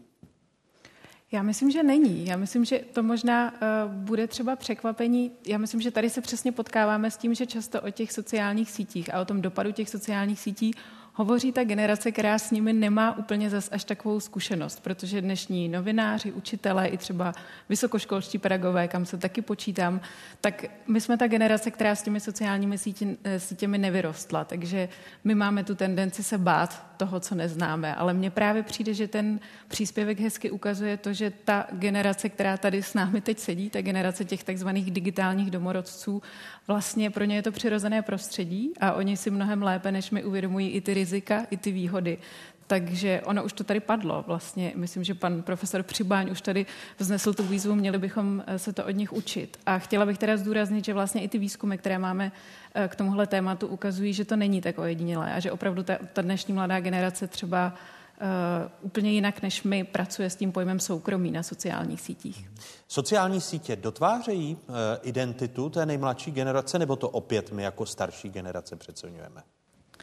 Tak já myslím, že by zase bylo, eh, bylo nemoudré říct, že nedotvářejí, protože ty sociální sítě jsou prostě, my jsme na nich dnes všichni vlastně skoro pořád, takže uh, se nedá říct, že by nedotvářeli naší identitu. Prostě je to něco, co každodenně používáme a pracujeme s tím úplně organicky, přecházíme z našeho života offline do našeho života online. Takže samozřejmě, že to uh, naší identitu nějakým způsobem dotváří, ale je potřeba zase si uvědomit, že ji dotváříme my sami skrz ty sociální sítě, že my ty sociální sítě, ty sociální média využíváme jako nějaký nástroj. Takže je to vždycky interakce toho, co nám nabízí ta technologie s tím, co my od toho očekáváme. Podíváme-li se na fenomény eh, radikalizace po případě katalyzátorů nějakých emocí, liší se výrazně online prostor, ve kterém je ta nejmladší generace, která se do něj už narodila, od offline prostoru, ve kterém jsme vyrůstali my? Určitě se liší, protože ten online prostor samozřejmě kvalitativně má nějaké jiné charakteristiky. A já si myslím, že nejdůležitější asi z nich je ta, že v tom online prostoru se ty věci dějí mnohem rychleji. A ta rychlost je něco, čemu se my nevždy úplně dobře umíme přizpůsobit. Já myslím, že pan Vašák k tomu možná má mnohem víc co, co říci než já, že to je podle mě ta hlavní charakteristika, která to prostředí proměňuje. Ale zase na druhou stranu, a já se omlouvám, že teda to všechno tak pořád vyvažuji, ano i ne, je potřeba říci, že zase na těch to, co se děje na těch sociálních sítích, pořád do velké míry, ne stoprocentně, ale do velké míry určujeme my jako ti jejich uživatelé. Takže uh, se nedá říct, že by se tam dělo něco, s čím nemáme nic společného a co ty sociální sítě sami od sebe vytvořily. Jako ku příkladu, že rádi máme názory, které nám jsou blízké a proto uzavírání do názorových bublin je i v offline prostoru, nikoli jenom v online. Přesně tak. Eh, je to tak, že vlastně hledáme lidi, kteří mají podobný názor jako my a vlastně sdílíme s nimi ten názor. Ale v tom online prostoru tak eh, je něco, čemu říkáme konfirmační zkreslení, confirmation bias. A to konfirmační zkreslení běžně funguje tak, že vlastně si potvrzujeme svůj vlastní názor. A zatímco, když máme nějaký radikální názor někde na vesnici, tak tam se nás sejdou maximálně dva jo, a všichni ostatní na nás koukají divně.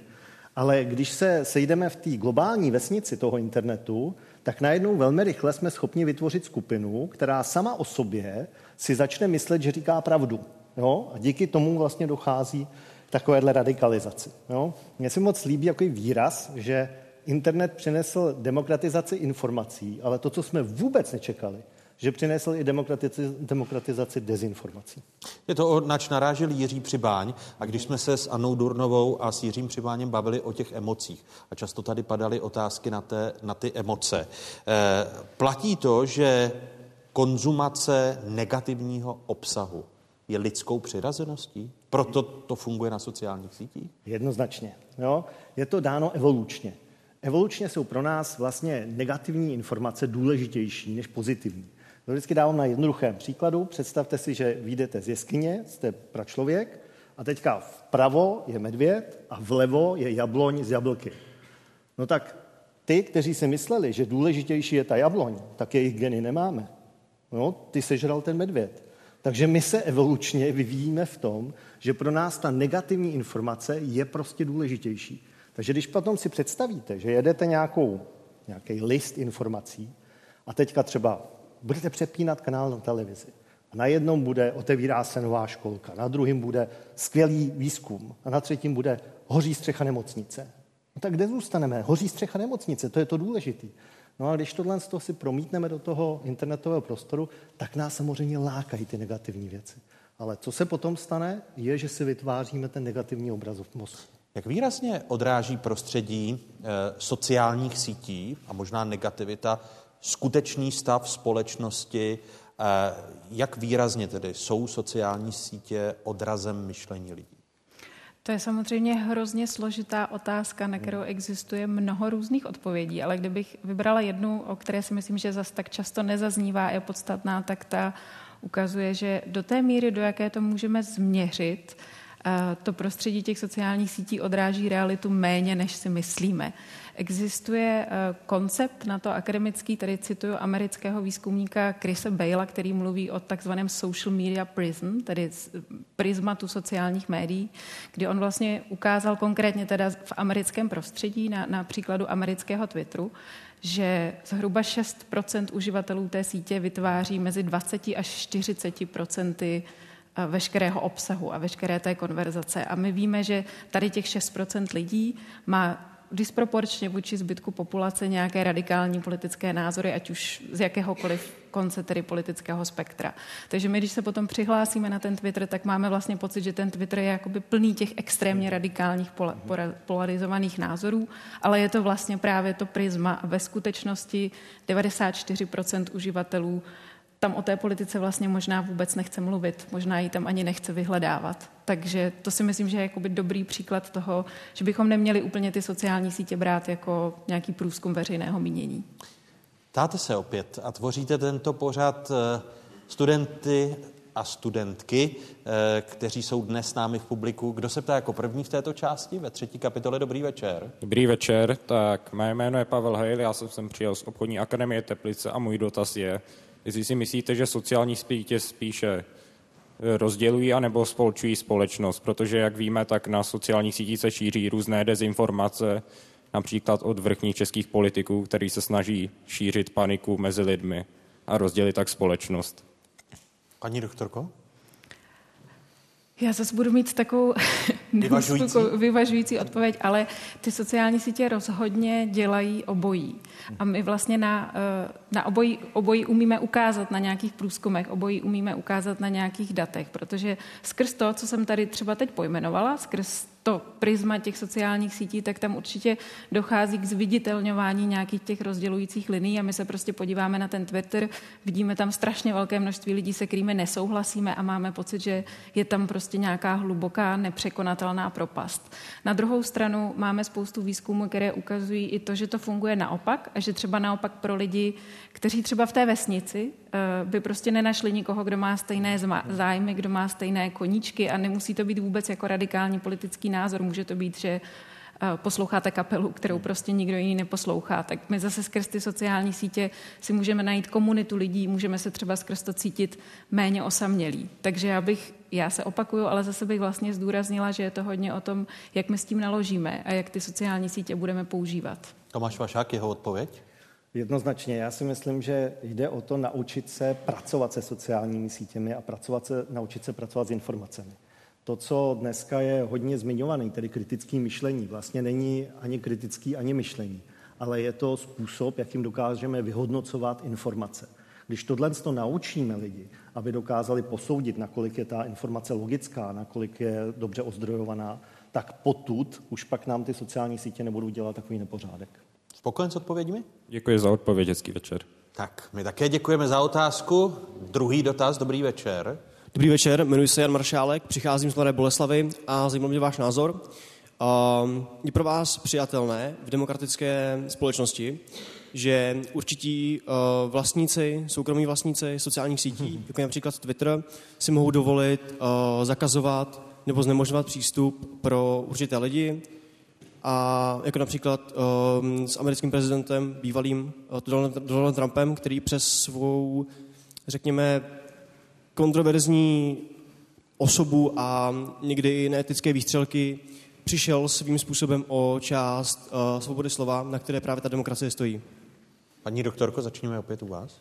Já hrozně moc děkuji za tuhle otázku, protože si myslím, že je hrozně důležitá a že to vyplývá z toho, že my často si vlastně neuvědomujeme, my ty sociální uh, sítě a ty platformy vlastně máme tendenci vnímat jako nějaký veřejný prostor, ale o, oni nejsou veřejným prostorem, že oni jsou právě vlastně ne nějakými soukromými vlastníky, kteří s nimi mají nějaké konkrétní záměry. Takže tam přesně potom dochází k tomu, že oni v té společnosti prakticky začnou plnit funkci mm. toho veřejného prostoru. Tudíž skutečně nějaké omezení přístupu může znamenat uh, omezení svobody slova, ale na druhou stranu je to pořád pořád soukromá firma a zásah státu třeba do toho, jak funguje ta platforma, potom zase znamená omezení soukromého vlastnictví. Nevím, eh, možná by to byla lepší otázka na nějakého právníka. A myslím si, že tohle je docela dobrá ukázka toho, že ten politický společenský vývoj trošku zaostal za tím technologickým vývojem a je to poměrně bezprecedentní situace, na kterou my v tuhle chvíli úplně nemáme řešení.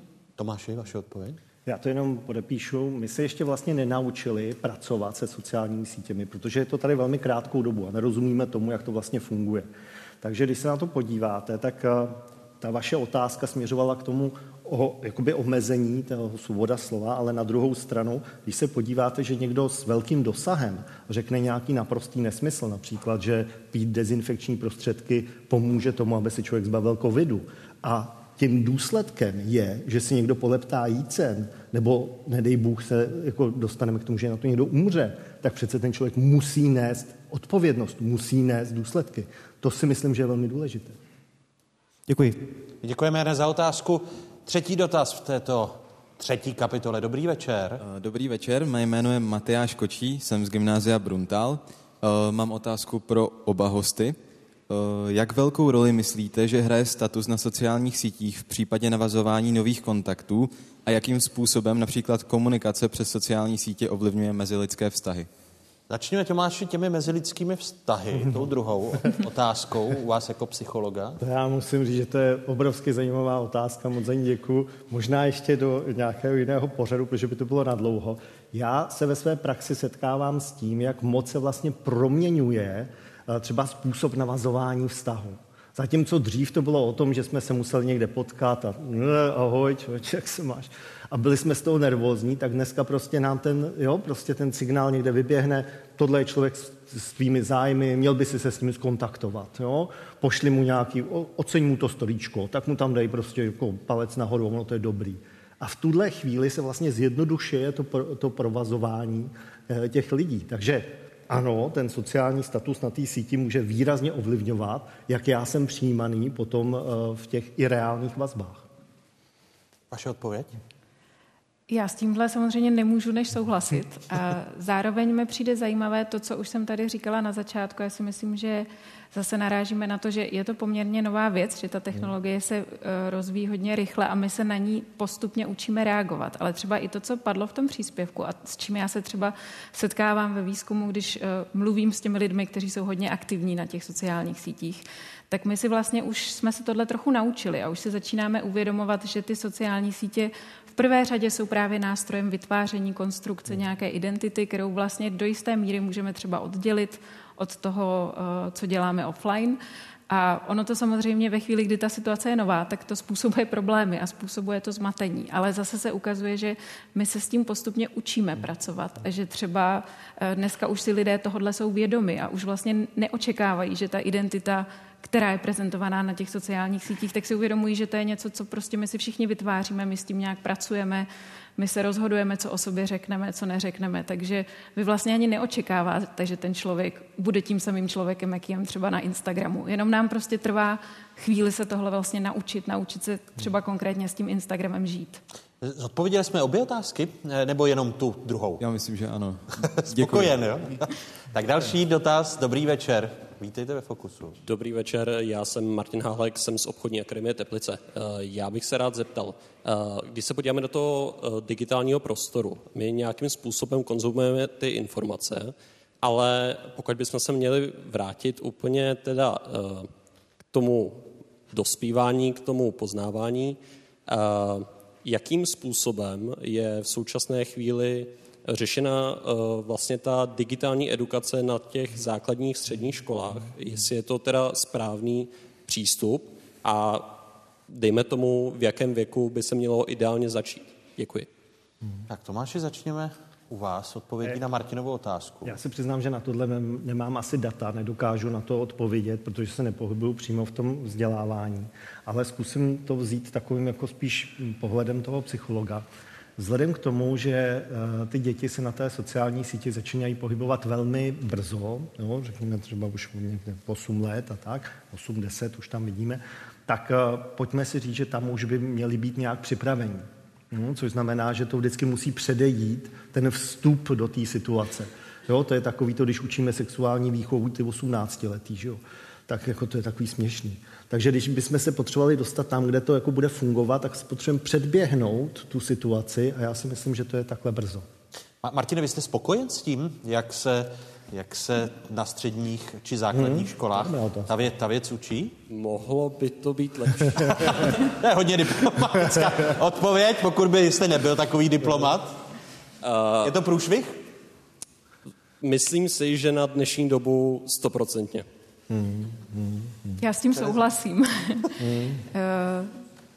S chodou okolností, já jsem minulý týden seděla v panelu na konferenci, která se týkala budoucnosti vzdělávání, kde jsme právě s učiteli a odborníky, odbornicemi na vzdělávání diskutovali tenhle problém a přišlo mi jako zajímavé, jak často jsme se k tomu vraceli a jak často vlastně tam zaznívalo to, že ten problém mimo jiné vyvstává z toho, že ti učitelé jsou přesně ta generace, která vlastně úplně jako neví a že by se tam možná měli někdy prohodit ty role a ty autority a možná spíš ti studenti by měli říkat, tak tohle je to, co já řeším a tohle je teď ten problém. A zároveň já prostě souhlasím s tím, že, ta, eh, že to vzdělávání v tuhle chvíli není rozhodně dostatečné. Příklad, který mě třeba napadá, je, že my se hodně často bavíme o těch algoritmech a hodně často si vlastně jako přemýšlíme o tom, co tak s námi vlastně můžou dělat, jaký na nás mají vliv a to je přesně něco, na co si myslím, že by třeba se dneska ve škole měla nabízet odpověď a docela často nenabízí. Děkuji. Martine, doufejme, že vaše děti už budou mít lepší výuku a, a proměnu vzdělávání. Dobrý večer, další dotaz. Dobrý večer, já jsem Marek Tuma a studuju na gymnázium v Bruntále. Můj dotaz je, jestli už se nestaly sociální sítě jakými si evolučními nástroji a popřípadně co s tím, jestli už jsme řešili, že mají vliv na politickou moc nebo ekonomickou. Začneme Tomáši u vás opět. No, uh, jestli ano, tak jsme teda dost zamrzli, protože to nestihneme. To je tak rychlý, když si vezmete, že já si pamatuju ještě dobu, kde nebyly mobilní telefony. No, takže to je neuvěřitelný, že jo? No, takže když si to představíte, tak vlastně jako, když dneska se budeme bavit o tom, že sociální sítě jsou evoluční, tak vzhledem k tomu, že to je za mého života, tak to úplně evoluční ještě nebude, no, protože jsem ten jeden jedinec, který to zažil, ale řekněme si, že to je natolik radikální změna, která vlastně zatěžuje ten evolučně nepřipravený mozek, že skutečně budeme muset hledat na spoustu věcí od, jako odpovědi. Laurence Lešon říká hrozně hezkou větu a mě se moc líbí. On říká, každý složitý problém má jednoduché řešení a to je vždycky špatně. No a tohle je podle mě přesně taková ta situace, že tohle bude tak složitý, že než na to přijdeme, jak to jako bude správně fungovat, tak to bude stát mnoho konfliktů, problémů, trablů. Vaše odpověď, paní doktorko? Já zkusím víc, trochu víc optimistická, protože já si zároveň myslím, že spousta uh, tady těch našich jakoby obav z toho, jaké to přesně má ty dopady a co to tady s námi vlastně dělá a jestli přesně to může nějakým vstupem, způsobem vstupovat do toho evolučního procesu, prostě vyplývá z toho, že je to, jak jsem řekla, já bych řekla relativně nové, ono už to zas tak hmm. nové není, ale kdybychom řekli deset let, tak prostě v rámci historie je to strašně málo.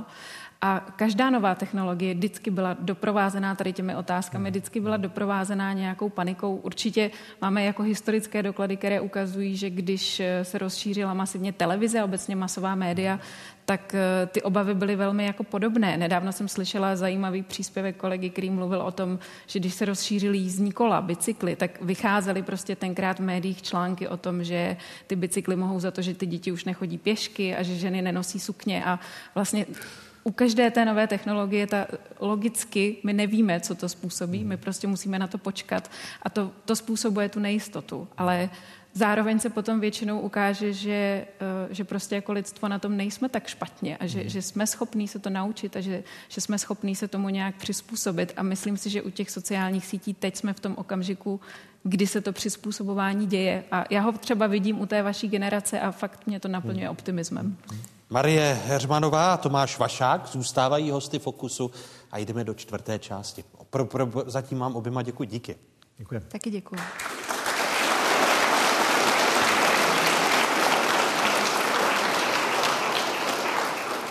Spory mezi generacemi jsou nutné a vlastně i reálné. V domě s pečovatelskou službou Roháčova v Praze 3 zjistili, že i lidé, které dělí 70 let životních zkušeností, si velmi rozumějí. Výměnou za 30 hodin dobrovolníčení tam totiž nabízejí levné bydlení studentkám a studentům. Jak to obě generace obohacuje a jaké stereotypy to mezi nimi boří, natáčela Kamila Vondrová. Už, už běžím. Už jsem tady. Dobrý den, pane Jirsáku. Dobrý den. Bára. Ano, Bára. Jak se máte? Já pocházím z Brna a do Prahy jsem přijela studovat.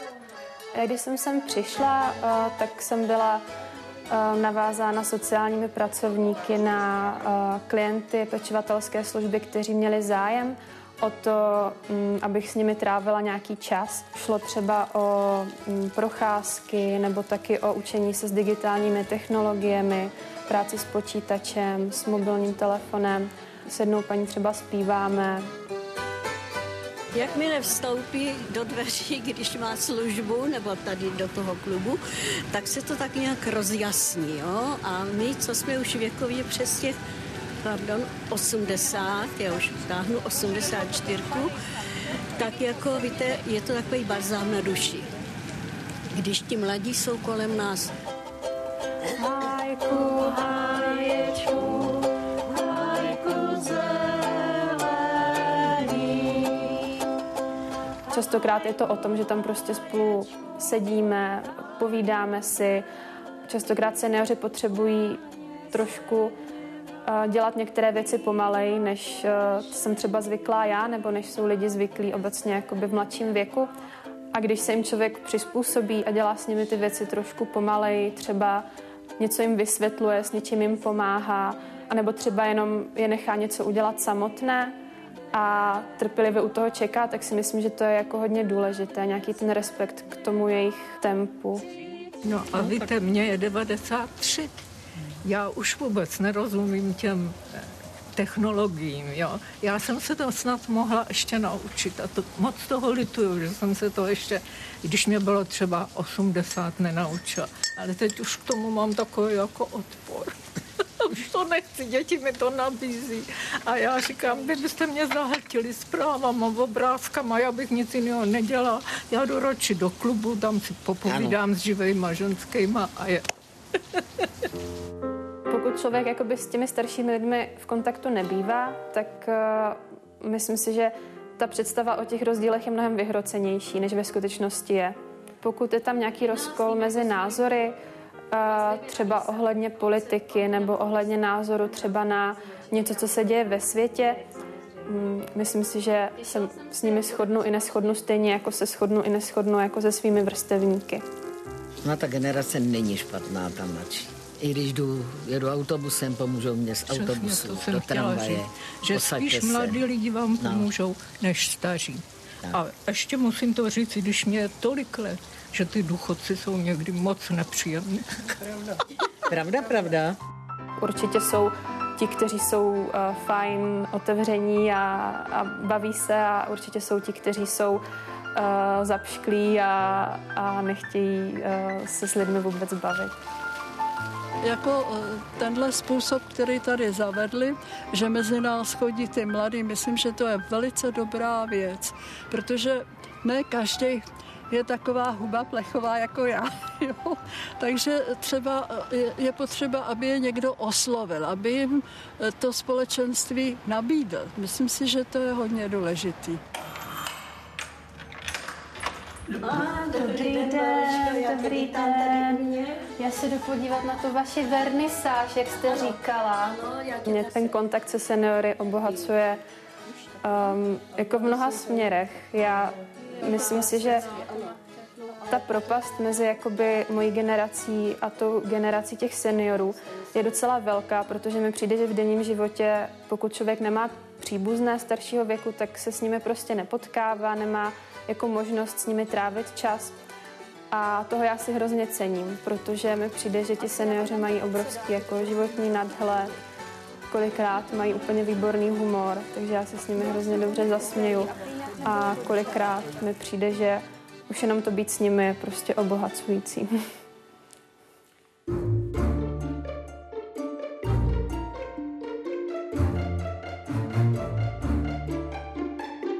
Jak usmířit národ?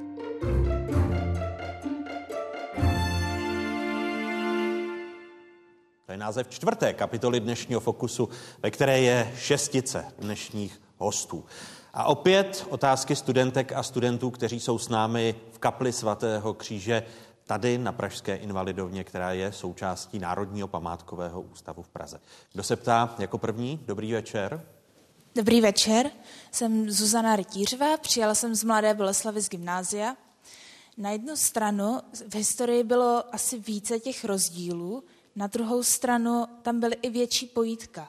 A kam si myslíte, že se teďko míří dál? Protože na jednu stranu můžeme vidět, že tady máme větší globalizaci, můžeme si být blízcí i s někým z úplně druhé strany světa, ale taky se názorově můžeme víc slyšit, tím, že najdeme pro každý svůj názor nějaké porozumění, i když je třeba radikální.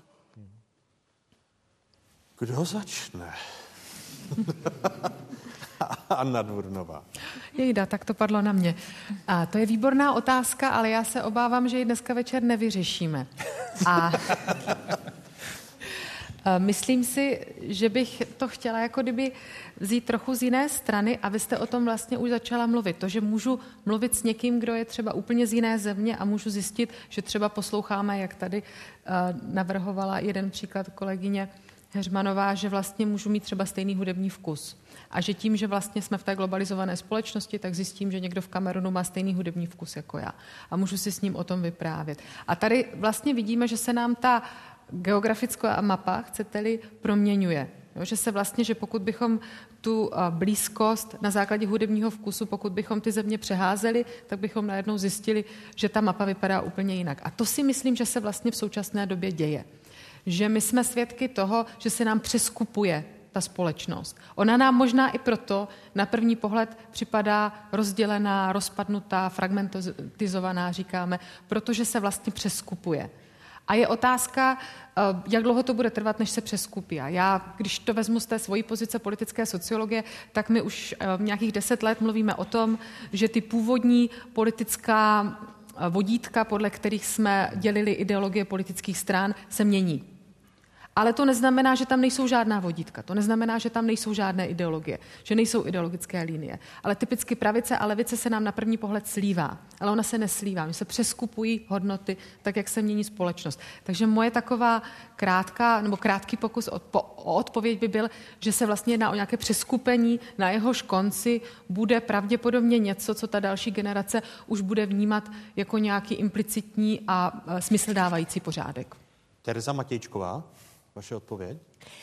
No, eh, já si taky, já určitě navážu eh, na to, co bylo řečeno, že nemůžeme asi říct, jestli jednota nebo spíše různost, eh, radikalita, protože zkrátka mm, jako každá jednota zároveň vytváří určité diference a naopak. Jo, my velmi často zdůrazňujeme například to, že nějaký konfliktní témata vytvářejí diference, jenomže zároveň si taky musíme všímat toho, jakým způsobem ty diference vlastně začínají potom dominovat ten veřejný prostor tím, že jej sjednocují. Jo. Například právě v době pandemie nebo obliba nebo neobliba nějakého politika najednou vede lidi k tomu, že se teda rozdělí uh, na ty uh, dvě hlediska, ale zároveň jakoby eh, ten, ten, to hledisko je tak dominující, že my se nebavíme o ničem jiném, než třeba o té pandemii nebo o tom daném politikovi a vlastně eh, jako zapadává strašně moc důležitých témat, protože my jsme tak fascinováni tím jedním pohledem a vlastně nakonec, i když lidé hádají, se hádají,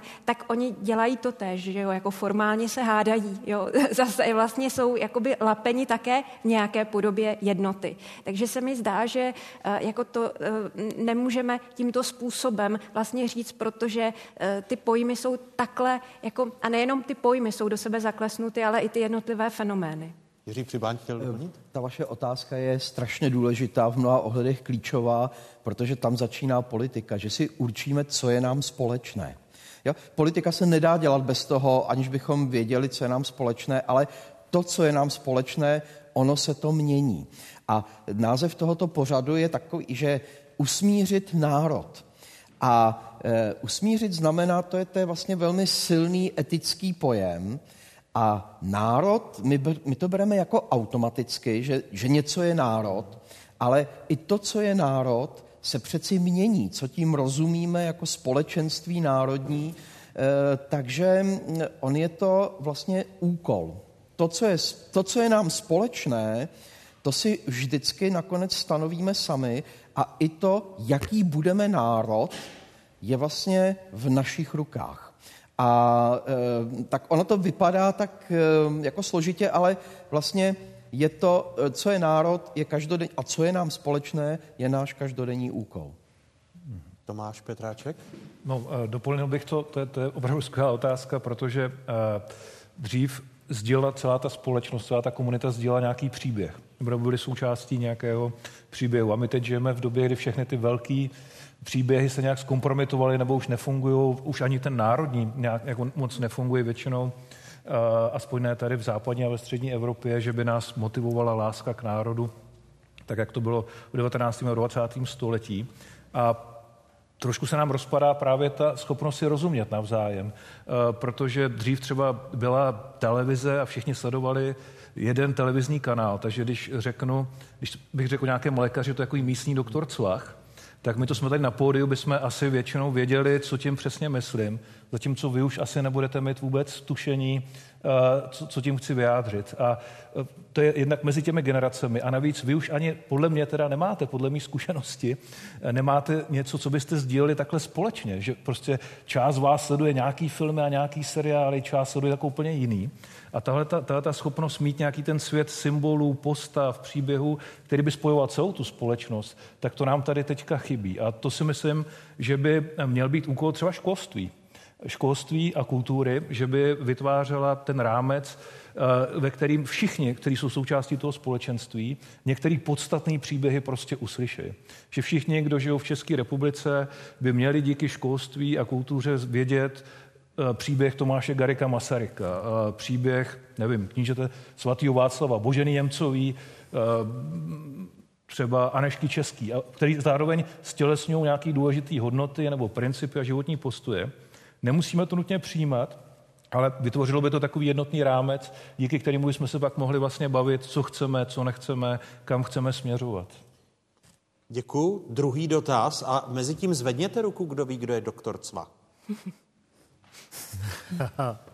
Opravdu jsou to... Učitelé. Vědec, učitelé, učitelé, učitelé a, a, a pár, pár, pár studentek a studentů. Měl jste Tomáši pravdu.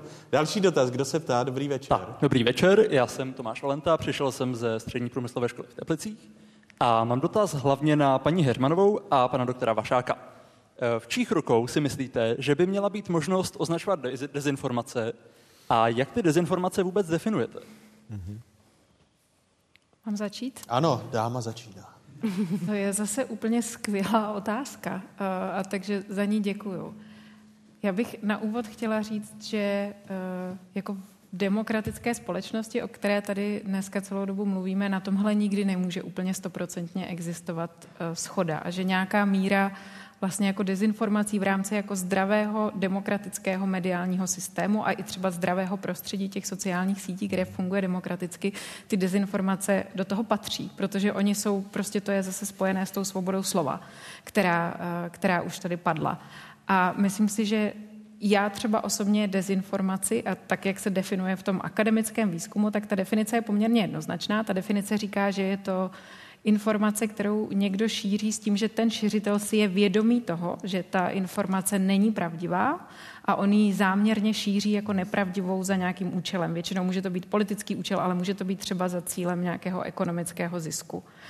To, co se myslím děje v dnešní debatě a na co vy možná narážíte, je, že my za dezinformace máme tendenci označovat prostě to, s čím nesouhlasíme a to třeba nějakým způsobem neodpovídá tomu mainstreamovému narrativu, takže se potom velmi často stává, že za dezinformátora je označen člověk, který velmi upřímně věří tomu, co říká a tu informaci šíří s nějakým jako vnitřním přesvědčením toho, že vlastně dělá dobro a že on třeba je ten, který pracuje na usmíření toho národa, protože se snaží probudit své spolu spoluobčany k té pravdě, kterou oni nevidí. A tam si myslím, že, by, že vlastně ta motivace k tomu, proč, proč to ten člověk dělá, je ta, to hlavní eh, dělítko, kdybychom měli říkat, co je a co není dezinformace. Ale tohle je zároveň hrozně složitý úkol, protože to je něco, co my žádnou regulací z hora nikdy vlastně nemůžeme zjistit. Takže se obávám, že tahle moje odpověď není úplně uspokojivá. Tomáš? Vašak? Tak já to zkusím nějak, já zareaguju tady na pana profesora Přibáně, který mluvil o té lži a rovnou to spojím s vámi, kdy jste řekla o tom, že to je úmyslně vytvořená informace, která vlastně není pravdivá a která sleduje nějaký cíl. Ty cíle jsou v zásadě vždycky tři. Buď vytvořit nějaký pocit strachu, nebo vytvořit nějaký pocit vzteku, anebo získat velký počet kliknutí. No, to je vlastně to, co tam jako hraje tu roli. A já si myslím, že e, my musíme ani ne tak jako regulovat tyhle ty věci, i když třeba by se mnou nesouhlasil pan Vrábel, který se tím zabývá a těmi dezinformacemi velmi intenzivně, ale musíme naučit se vlastně k ním postavit. My musíme dokázat, aby kdokoliv se dostane k dezinformaci, tak aby uměl argumentovat. A tady se dostáváme k velkému problému, a to je, jaká je výuka vlastně lidí k tomu samostatnému myšlení. My jsme si zvykli na to a spolehli jsme se na to, že přírodní vědy nám dávají fakta a že my se na ty fakta můžeme spolehnout. A tak podle toho třeba přírodní vědy učíme.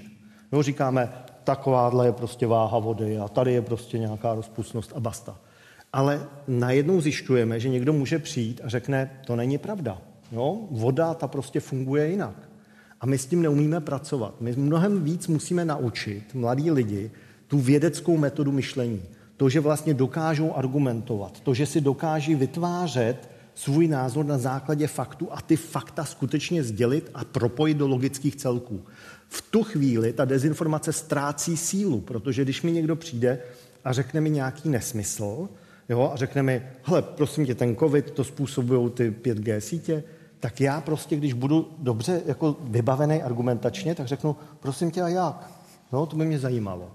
No, a on řekne, no nevážně, vědci to vyskoumali. Jaký? No, kde to je? Kde ta informace je?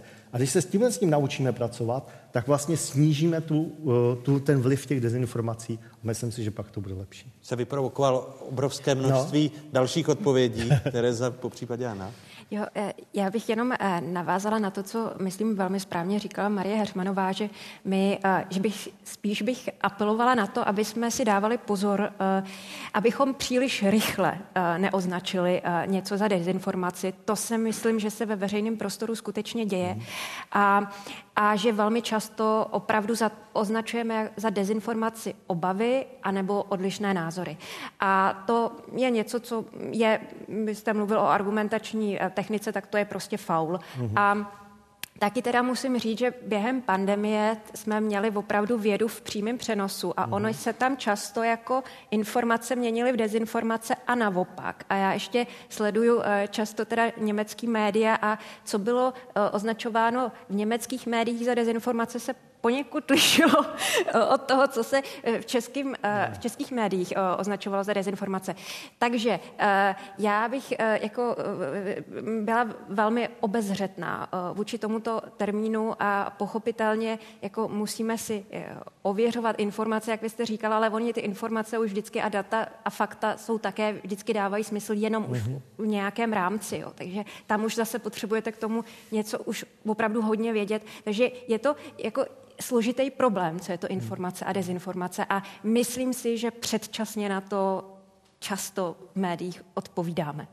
Anna Durnová. Já bych té diskuzi vlastně chtěla ještě doplnit nebo ji nějak jako rozvrstvit do toho, že na jedné straně máme to technické, tu technickou možnost šíření dezinformací a jejich publikování. Pak máme tu argumentační složku toho, jak se s tím vlastně vypořádat a jak, se, jak jako kdyby dokázat tomu protivníkovi, že nemá pravdu.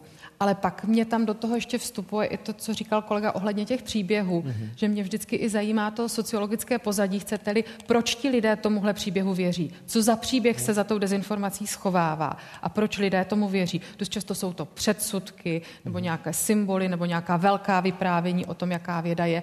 A ať se nám to líbí nebo ne, tak velká část třeba například těch konspiračních teorií, které se vyvíjely proti vědeckému poznání, tak vychází vychází i z toho, že i věda má ve své historii bohužel případy, kdy se nejenom mýlila, ale kdy i ubližovala slabším a marginalizovaným skupinám, kdy dělala třeba nepřípustné lékařské pokusy, což je něco, co nás vlastně zase vede k tomu usmíření. Mm-hmm. Protože nás to vede k tomu, jak se vypořádat s tou, vy jste mluvil o té ambivalent, vy jste mluvil vlastně o tom, o tom, že se s tím musíme nějak jako vypořádat a teď my máme vlastně nějakou jako ambivalentnost té vědy a té mhm. nejistoty, mm-hmm. kterou jsme viděli během toho covidu. A my se s ní musíme naučit pracovat. A zároveň se musíme naučit pracovat s tou různorodostí v té demokratické společnosti. A mně přijde, že to usmíření, o kterém se tady vlastně bavíme, tak není nějaké, že všichni dneska si tady potřeseme rukama a zjistíme, že máme jeden názor a jednu pravdu, ale že přijmeme, že jsme lidé různých zkušeností, lidé různých emocí, mm-hmm. lidé různých možností a že jsme spolu schopni existovat. Ať už je to národ, nebo globální mm-hmm. společnost, nebo určitá společenská skupina, že jsme schopni tolerovat tu různorodost, že jsme schopni si nastavit hranice, dokdy to ještě jde a dokdy to nejde, že můžu chodit nakupovat chleba k sousedovi a on může volit jinou politickou stranu a je mi to úplně jedno. Ale v momentě, kdy mi řekne, že si mám sundat tu roušku, jinak mě neobslouží, tak máme problém. Jo, tak tam si myslím, že i potřebujeme vlastně se zastavit u toho pojmu usmíření a ty dezinformace nám to hezky nabízejí. Že vlastně nejde o to, abychom se shodli na jedné pravdě, ale abychom přijali tu různorodost a nastavili si hranice, kdy nás co omezuje a jak jsme spolu vlastně schopni existovat. Jsi spokojen? Další tak dotaz. Vyvolalo takovou diskuzi. My děkujeme za tu otázku, která ji vyprovokovala. Další otázka. Dobrý večer. Dobrý večer. Mé jméno je Jakub Lang. Jsem z gymnázia Bruntále. Mám otázku na pana Petráčka, také ostatní. Eh, takže co si myslíte, že by mohlo český národ či společnost, který je rozdělený po covidu či válce a s tím spojenými problémy spojit? Děkuji. Pane profesore Petráčku. Já jenom ještě naruším tu původní jednotu, jak jste volili po jakém tom přístupu laissez-faire. Já myslím, že demokratický stát by měl mít dostatek sebevědomí, aby třeba, když jsou dezinformační weby, takže by měl mít odvahu a sebevědomí je prostě hmm. vypnout. Hmm. Navíc nějakého jako dlouhodobě nejistého financování, u které je hodně pravděpodobné, že to je jako cílevědomá snaha tu společnost rozeštvat. Já mě dosa překvapuje, že elity českého státu nemají potřebu nic udělat mm. s těmi řetězovými maily.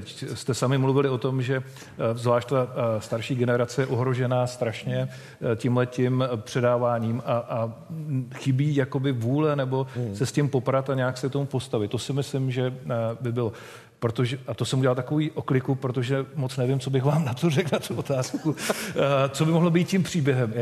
To je dlouhodobá práce, to je dlouhodobá práce a mohlo by to být zase se vrátím k té myšlence mít, mít uh, takovou sadu jako velkých příběhů. My jako Češi máme takovou zvláštní povahu, že když je, když je uh, ně, nějaký, ně, nějaká postava z českých dějin, uh, o který, která by mohla být tímhletím nějakým svorníkem nebo, nebo nějakým tím identifikačním prvkem, uh, možná Karel IV. tak jako fungoval, že to, to jste si možná všimli, v roce 2016, když bylo to velké karlovské výročí, tak eh, to, to vypuklo úplně takový celonárodní běsnění okolo Karla IV.